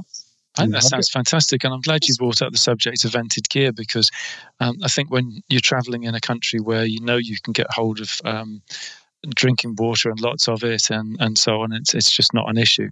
Then riding with vented gear can be okay, but you're traveling on the long road in countries where um, you're having to pump your water or um, use chemicals and all of the rest of it, then wearing vented gear is something you need to think twice about. Um, the Bedouin um, deliberately cover up head to toe and only have a slit for their eyes on purpose because they don't want to be um, evaporating water. They want to be gently doing that. Um, slipstream wicks away too much moisture unless you're in a place where you know that you can fill up um, really quickly. A couple of weeks ago, I sat down with, with Mike Cohen from Warm and Safe, and he was saying that he tours in leathers. And I'm just thinking, when you're saying that, Sam, isn't that the ultimate then? You could just Yeah. zip on your leathers. Well, Yep. there, there is a, a temperature where it's a generally agreed where you go from open mesh and lots of ventilation to shutting it all down and closing up. Mhm. Somewhere around um, 35 C or 95 Fahrenheit. Yep. Up to that temperature, you want as much ventilation as possible to keep you cool. And of course, keep hydrating as you're doing it. But after that temperature, the wind will dry you out and you'll be in trouble. It will not do you any good. It'll make it worse. It's, It's your like body uh, sticking your head in an oven. Right. It's your natural body temperature. Yeah, th- Yeah. that's the Yeah, cutoff. right around body temperature Yeah. is where you want to make that change. But that's like doing the Bedouins at 95 Fahrenheit, 35 C, roughly body temperature. Um, yeah, close it all up. Stop the eva- the uh, wind evaporating and drying you too fast, so that you don't get that cooling effect. It actually is worse. And I've ridden in 50 degrees C in the shade. It's 122 Fahrenheit in the Sinai, and we did that the whole day, and it was it was horrible. We we went through so much water. Uh, we just kept constantly stopping, and there were lots of stops along the road. And we kept stopping and filling up and filling up and filling up and just rehydrating, pouring water down inside our jackets. And we were wearing leathers, and uh, it was it was tough. It was really really bad. One of the times that I was over in the States, I rode through Southern California and it was um, those sorts of temperatures. And you know, those big um, Coke bottles that you get, um, two litres, that's Mhm. that sort of size. Um, I drank six of those that day and I still felt thirsty. Wow. Yeah. Mm. Not Coke, but that amount of fluid. Yeah. But when you're traveling in the heat, it, it can make you go crazy. I remember one day when we were in South America and it was very, very hot, and I kept wanting to take my helmet off. And part of my brain was saying, seriously, Shirl, this is not what you want to do. But the other part of my brain was going, oh my God, I've just got to get this hot, confined space off my head. And we stopped at a, a roadside cafe and we walked in, and my Spanish was absolute rubbish. And I thought I'd asked for ice, and I actually asked for ice cream Mhm. and he brought out the biggest tub of ice cream and a big bowl of ice and a big jug of iced water and I could have married him on the spot. um, I've got to say, I never thought ice cream would have been so good in the heat, like eh, to work as such a, a rehydration thing, but it was absolutely spectacular. And lots of ice water, and uh, and then the ice we used to, you know, re-wet neckties and things like that. And it was just a godsend, an absolute godsend. But yeah, no one in their right mind wants to take their helmet off while they're traveling. But my brain kept telling me that's what I had to do. Sure, that, that was one of the things that I wanted to ask about was as far as a pillion, what are you doing? Because Brian's up front, he's getting the, the better part of the air. What are you doing to to get your you know bit of air back there? How do you deal Um, with the heat? Yeah. I have to either lean to one side or the other or lean back because he does break a lot of the um, the breeze, which in certain temperatures and climates is a really good thing, but in the heat it's not. Um, but I find even I can't ride with my visor open because the air just wrecks my eyes, um, and I can't wear glasses under my helmet. But um, so I don't ride with my helmet open. So even when I can get my head into the breeze, I'm only getting a little bit of breeze through the vents in the helmet. But um, someone once said to me, "It must be so lovely riding on a hot day with all that breeze around you." And I said, "Get your hair dryer, put it on high, and blow it in your face." Yep, and that's what riding on a hot day is like. It is not pleasant. So Yeah, You're um, talking really then- hot. Yeah, Yeah. but yeah, I mean, Surely it's it- really stupid hot. You shouldn't be riding, but sometimes you just have to. As Grant Yep. said, you're in the Sinai. You can't say, "Well, it's 52 degrees. We'll just stop now." yeah, yeah, where? yeah, exactly. There's nowhere to stop. So you do just have to power on, and Yep. um, and that's when you just have to make the most of it and be aware of the of the signs. Like everyone's talking about being tired, wanting to take your helmet off, um, being dry in the mouth, and and the other thing is drinking a lot of water and you haven't had a pee all day.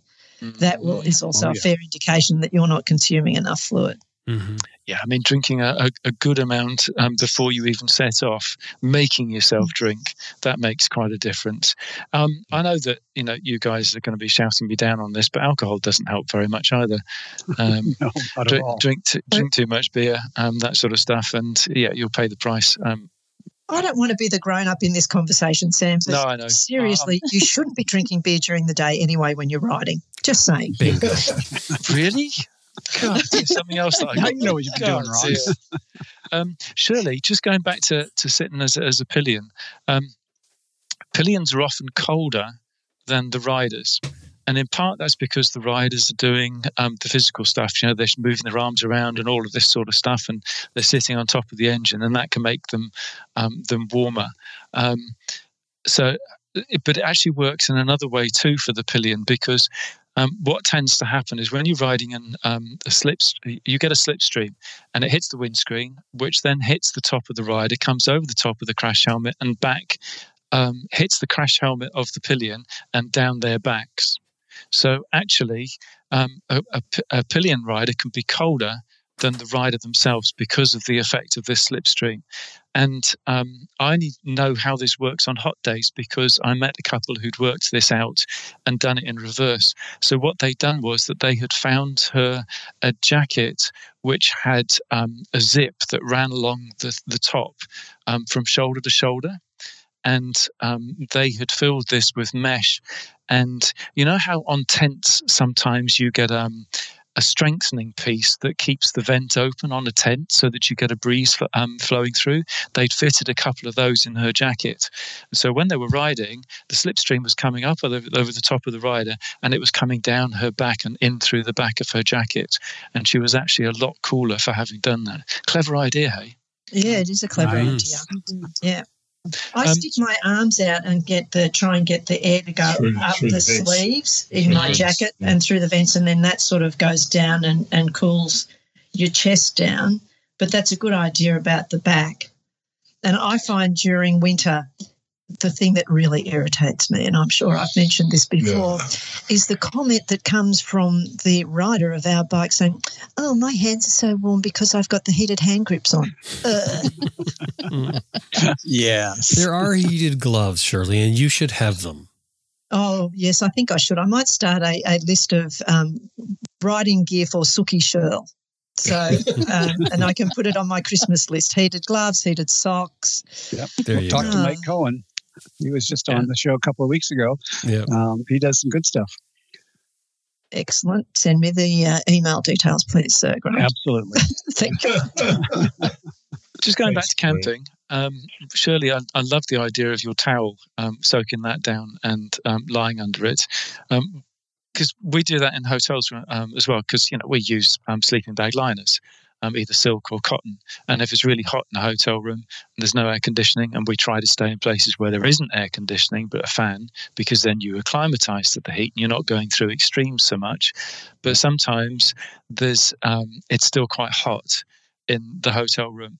So what we'll tend to do is we'll soak down our sleeping bag liners, and then we'll lie on top of the bed and let the fan evaporate um, the heat from us Yeah. in that way, and that makes a, a wonderful difference. Works really well. It's very refreshing.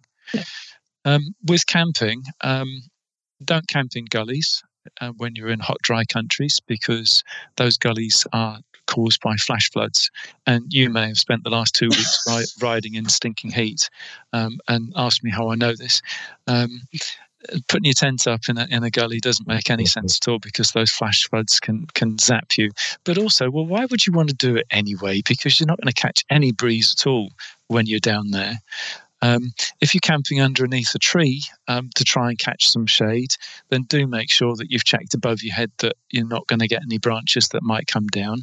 If the wind gets up, hot winds and branches falling are not a good thing. And all, neither are monkeys in places like that. Um, because they can be throwing things down on you quite happily. And um, camping underneath coconut trees, even though it's a lovely amount of shade, is not a good idea. Again, ask me how I know. Um, yeah, okay. Um, I was going to mention about, oh, yeah, fans in hotel rooms. Um, cold showers are great. Um, go and stand under cold shower, even if it's not cold water, if it's just tepid water, and then just stand underneath the fan, that can cool you down really quickly. And if there's no fan, then engage yourself a punkawalla. Who knows what a punkawalla is? No. I give Um, punk, a punkawalla is um, a name that the fan man in India um, is called. So a walla is somebody who is a man who, who does stuff, and a punkah is a fan operator. And and sometimes in the old movies, you'll see um, a branch that's strung from a ceiling, and it's got leaves hanging down from it. You know, fr- palm leaves, for example. And then you'll see a chap sitting in a corner with a piece of string that's attached to this branch, and he's pulling on the string, and it's waving it backwards and forwards. That's a punkawalla for you. Hmm. Very efficient chappies they are too, and it's not an insulting name for him either. You can have the dhobi wallah, for example. He's the man that, that washes your clothes because Adobe is clothes washer. I'm just saying, Sam, I would rather not share my room or my tent with a man sitting in the corner with a fan tied to a piece of string. It, it seems But- but- creepy but- for sure. Yeah, but It you is know, creepy. Brian, I mean, uh, you mean Shirley never gets you doing this? Right, I'll rephrase that. Thanks, Sam. A strange man or a stranger man, or just a stranger. Stranger. yeah, okay, make it make it a stranger. Um, staying on the subject of hotel rooms and moving rapidly away from strange men, um, choosing a hotel room can make a big difference too. And I said earlier on that um, we try to choose um, hotels that don't have air conditioning. Um, I mean, because when you're going from stinking hot outside into frigid air into in a hotel room, it means that it just takes you that much longer to acclimatize. It's like in India. Um, if I'm traveling on the train there, I'll never go in the air conditioning compartment because it means as soon as I get off the train, I'm instantly just blasted by the heat. You know what it's like when you get off an aeroplane and you've you've taken off in your own country and it's nice and cool, and you get off in in hot country somewhere and you feel like you've just, as Shirley said, stepped in front of a um, a hairdryer on full tilt. Well, the the more you can decrease the changes between those, the quicker you cool down in situations, the less you notice the heat. But it's also things like, um, for example, when you're booking a hotel room, get your compass out. Find where's going to be the shady side of the hotel in the in the in the heat of the day. It makes a massive difference. Sam, it but just makes me laugh so much. But it just Go in- works. Go into a hotel and say, No, I'm sorry, I need to be on the shady side of the hotel. I have my compass here. and I know which way the shady side is. You will be certified within a fortnight. And I know how and I know how to say this in 27 languages. Of course you Um. But it's it's also things like. I mean these are all things that um, when we live in um, cooler Western countries we don't know about these sort of things. And hotel rooms with no air conditioning, when it's in the hot part of the day, I mean at night time um, and in the cool of the morning and in the cool of the late afternoon, yeah, open the windows. But um, as soon as it starts heating up, close those windows. Keep the cool that you have got inside. Draw the curtains. Keep the heat of the sun out, um, and you'll find that that will make a massive difference to your time the temptation is to open up the windows and, and try and get any sort of breeze coming in. But actually, what you're doing is you're just letting the heat in. So that can make um, quite a, a, difference. Um, stay in a first floor room um, if you can. Um, in part because when you have got the windows open um, at the cooler times of day, there tend to be bu- more bugs around. But if you stay in a first floor room up at that sort of um, level of altitude, you'll get less flies and you'll get less mosquitoes around. So um, it's it's worth just moving up just a little bit. Just to Um, clarify, some countries the first floor is ground floor. You're talking the, the floor right. up above the ground. Yep, that's exactly right. And, Yeah. and So sometimes second floor for Americans. Yeah. Right. Yes. Okay, and third floor works really well, but try to stay away from the one just underneath the roof when you're in hot countries, because most of the hotels have got flat roofs, and they're just yeah, they're they're solar soaks, and those top rooms can be baking hot. Yeah. Okay, I've, I've said enough on hotels. The other one is stay on the ground floor because that's closer to the ground, which is cooler, but just keep the windows closed. Yeah, that's what I thought he was going to say. Yeah, that's my thinking. And I do pay attention, Shirley, to which side of the sun is the sun. I certainly would never take a western facing room ever in a hot Oh, climate. you two No, must be no, no, no. hilarious to travel with. I yeah, think of are. that more in terms of setting up a tent when I'm scouting a location in the Yes. evening. I know where the sun is, but I'm thinking about where the morning sun is going to come up. Yes. So when I'm scouting for Yeah. tent location, that comes into play. And the other thing that I think about when camping is as tempting as it is to get a breeze coming through the tent when it's super, super hot at night. I am reminded of camping on the muskeg somewhere in Quebec and waking up to a tent full of midges and black flies and being eaten alive. So never be tempted to leave the the screen portion of your tent open so you can get a breeze. I, I've learned that the hard way too. Th- this is actually a really, really good point here. Um, Birgit and I always look for um, tents with two doors and mosquito netting in both doors. So in those Mm. sorts of situation, we can have the fly up, and we do keep the fly on the tent because the gap between the fly itself and the tent inner is actually um, almost like um, Insulated cooling. air. Yeah, that's right. It's insulated air, so that that really helps. But with those both mosquito netting doors, um, then you can still get a breeze going through. Um, I never buy a tent now with just um, one entrance for exactly that reason. Yep, Agreed. Absolutely. Especially if you're traveling t- w- with two people and sleeping in the same tent. You, know, you always end up being the one that crawls over the other one to get out the Yeah. one door. That's it's just now that just sucks. Forget it. two doors. Yeah, that's why we have two doors. Yeah, it also Yeah. gives you another vestibule, especially when you got a bunch of bike gear. If you're not Yes. bringing it into the tent, or more room to put the junk. We, Yeah. we tend to buy a three person tent hmm for motorcycle Mhm. travel. It, it just fits so much better and so much more comfortable. And the extra pound or two is irrelevant. I think a lot of people do that. The, the, the, the thought process is always buy, like if it's two people going out, get a three person tent because the, otherwise it's cut too tight. It, it's really Yep. cut for the width of you sleeping, which, especially if you have gear with you, motorcycle gear, there's just not enough room. Yeah. Mhm. Yeah. For backpacking, maybe because you're trying to save ounces, but Yeah. not for motorcycle. Yeah. Yep. It's it's your home, isn't it? Yeah. Mhm. Yeah. You're, you're spending too much time in it. And if the weather's terrible and you've decided you're just going to stay, it's nice to have a little bit of room. You can sit up, you can play cards or read a book or whatever, and not feel like you can barely move because otherwise you're going to be jostling the other person. Oh, here's a, here's a little um, little weird snippet that I didn't know about until I was reading something the other day. When you drink cold water, you burn more calories. Because your body has to work to bring that temperature back up. Yep. Mhm. Yeah. Yeah, interesting, isn't it? So anybody who needs to um, lose a bit, go to a hot place and drink lots of cold water, really cold water. Well, there you go. That's one of the tips I didn't expect we'd hear today. Thank you, Sam. Diet tips. Put it, make sure you've got that in the header because that'll get lots of people finding the site. Diet tips. because I, I wonder how many calories it actually burns. I mean, I, I think my thought process is that it's negligible. You know, it's it's a, it's, it's something that only a scientist could measure. That uh, that you're actually burning enough calories for that. But hey, Jim, you're spoiling my fun. Sorry. Stop it. any other tips? Um, for camping, make sure you've got something for shade. Mhm.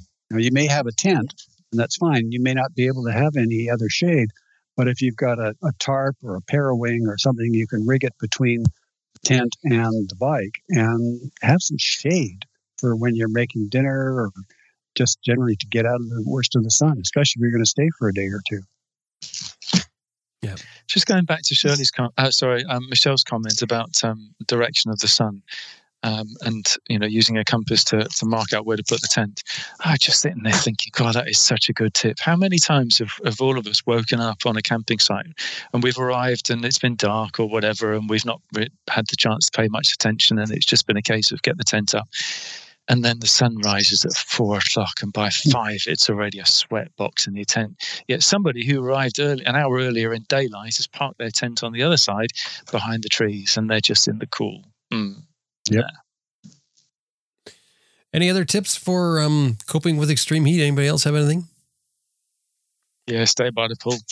Stay by the pool. Good one, Sam. Thank you. And, and we'll just gonna, we're just going to wrap it up right there. I think that's great. Make sure that's added to the list. I think we'll do the list for this one as well, and have both lists in the show notes for this episode. Let's move into plugs, and uh, I'm going to start with Michelle. What do you have for plugs? Oh gosh. Well, I think I'm going to um, give a shout out to revsisters.com. Again, I'm partners uh, with two other women, and we founded a couple of years ago these online motorcycle film festivals. We did um, just in the last couple of weeks open ticket sales, but also submissions. So we're hoping any filmmakers who are interested in submitting a film um, would consider submitting it to our film festival. The festival this year will be held um, the last weekend in October. It starts and it runs for 14 days. Um, so, again, anyone who's interested either in viewing, it's free for the first weekend online, or anyone who has a film who wants to submit it, uh, please consider going to revsisters.com to do so. Okay. Shirley, what do you have? Oh, look, Jim, this is going to come as a complete surprise, No. but um, no, sorry. Oh, wow. That's it. I, I am totally, yeah, I'm just blindsided by that one. Brian, what do you have? Um, uh, but on um, the weekend of Friday the 24th to Monday the 25th of April this year, which is our Anzac Day weekend, um, we have the All British Rally being run at the old New- Newstead Racecourse, which is about 17 kilometres from our house. And um, it's a great event. They normally get about a thousand coming along with everything from you know the the really old bikes to the later modern um, bikes, but all Brit um, bikes, and they do a run up to the uh, the old um, town of Maldon and take over the main streets. It really is um, quite a display. There's a guy that rides a, a Vincent that he rides everywhere, um, a, a classic Vincent, you know, which is a hundred thousand dollar motorcycle plus. it's a great event. So come along, uh, have a look. Either come on and stay at the rally, or um, just come for a day. Usually on the Saturday is a good day. Um, we're raising a bit of money for the local football club here, and of course Australian rules football, the best game in um, in the world. So if you want to see real men play without um, padding and all the rest of it, have a look. okay, Sam, what, what have you no got? No comment. i am with you, Brian, all the way. Absolutely. You've seen it. Those You've guys are it. so you know hard. it's like. It's a Yeah, you have to see it to believe it. Sam, what have you got? Well, I, I have to um, to plug the Moment Collectors, um, our new book. Um, I resisted last month, but thank you very much to Shirley for making the plug for me. Um, before I say anything Sam, it was else, starting to look a bit obvious. well, um, I've got a couple of things that I want to say. And before I say anything else, I just wanted to say thank you very much to everybody who's been involved with making the book happen. It's just turned into this wonderful celebration of long distance motorcycling. Um, and it's as good as it is because of the caliber of the writing and the sharing nature of the contributors and those who've been involved in putting this book together. It's just this wonderful whole sharing project, and um, it's a buzz. Anyway, so what's new? Well, it's now got um, more outlets for it. So it's available from the, the book depository with worldwide postage included. It's um, available from Amazon around the world, wherever you are, both as paperback and Kindle. Uh, it's Barnes and Noble as Nook, which is an ebook. And of course, it's direct from us, sam-manicom.com. And that's, of course, wonderful because it cuts the middleman out. But in the end, the most important thing is that you buy a copy and get a buzz from it. And talking of which, readers' feedback is absolutely gobsmackingly wonderful. Thank you very much for all of the messages and posts and um, the people who are now posting reviews on Amazon and Goodreads. You guys are fantastic and I really appreciate it. The success or failure of a book depends on how many people um, take the time out to put reviews up. Not to mention the reviews you've been getting from from magazines, newspapers. Um, Yeah. They have been absolutely phenomenal. And if you don't mind, I'm going to just read out one or two um, one-liners from those because um, it's the response from the, the media has been absolutely gobsmacking. Um, and the first one comes from an organisation called Adventure Rider Radio. Um, I'm sure people have heard of them. Um, riveting narratives that capture the essence of travel, and that just hits the mark so wonderfully. Thank you. Um, this one's from ADV Pulse. Each chapter is rich in detail and emblazoned with the traveler's unique style. It's a genuine portal to adventure. Um, next one, a fresh collection of tales from the world's roads in a wide variety of perspectives on what adventure motorcycling is all about. ADV Moto magazine. Um, Upshift quite simply said adventure motorcycle inspiration. Um, and um, Overland Expo, the sort of read that will stoke, um, stoke your wanderlust and have you packing your panniers to hit the road. And there are just so many like this, and it, it, it is absolutely, truly wonderful. But the reason that we have got the reviews like this is because of the quality of the writing from um, the contributing authors. Um, absolutely cracking stories. So thank you very much to everybody and to all of those um, the back road people um, who have done the editing and the proofreading and um, the layout work, and um, Simon Roberts, of course, for the the the, um, the drawings and paintings. It's um, yeah. And to everybody who's listened to Adventure Rider Radio and Raw and has bought a copy, thank you. Really appreciate you doing so. Cheers. Oh, that's great, and it's great that it, She's it's up. doing so well. I've seen so many posts about it. It's, um, it's great. Wonderful way to uh, to kick off a book for sure. And I got my copy, by the way, Sam. Uh, our, Oh, ours ours arrived. arrived. It made all made it all the way over here, which is faster than we, we can get something into the Yukon, as I said last time. But that's another story. Grant, what have you got for us? We've got Horizons Unlimited travelers meetings. We have had so many people asking us, you know, is this on? Is that on? Is that event on? When's it happening? We've got people asking to be put onto an updates list so that when we open registration, they can get told about it. There, there's a lot of pent up demand. I think people are just dying to get out and go and get some travel planning done and meet people and see their old friends at events. So we're really looking forward to the season. Um, we've got um, North America, we've got California, April 14 to 17, and then the week right after that, April 21 to 24. Uh, the Hum Cascades in Can West, two weekends in a row, June 3 to 12. Um, that's going to be just full, and lots of people are coming for that. Newfoundland is on August 12 to 14, and uh, Europe is getting going very strongly. Germany, 26 to 29 May, and Switzerland in August. We've got Romania, France, and Germany. Autumn is happening. Sweden is happening. And we've got a couple others that are kind of in the planning. We'll see, but we're not sure. But there's at least half a dozen in Europe. And of course, South Africa is always on. That's going to be a, that's always a fantastic event, good fun. Um, so that's that's the lineup. We're going to have quite a few events, lots of demand, lots of interest. So get your planning done. If you're going to hit the road, or even in your own local area, start planning your trip to coincide with an HU travelers meeting. You can make it fun and have a good time on the way.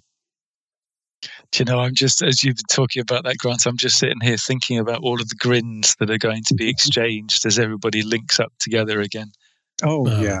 I mean, yeah. it's just people are just dying. It's so needed, isn't it? Horizonsunlimited.com, by the way, is the website. You better believe it. And it would be forward slash events for the events. Slash events. Yep. Yep. Okay. Well, that is wonderful. Once again, this month I've just had a great time sitting down with all you guys and and doing this. Thank you very much. Thank you, Jim. Thank you. Thanks, Jim.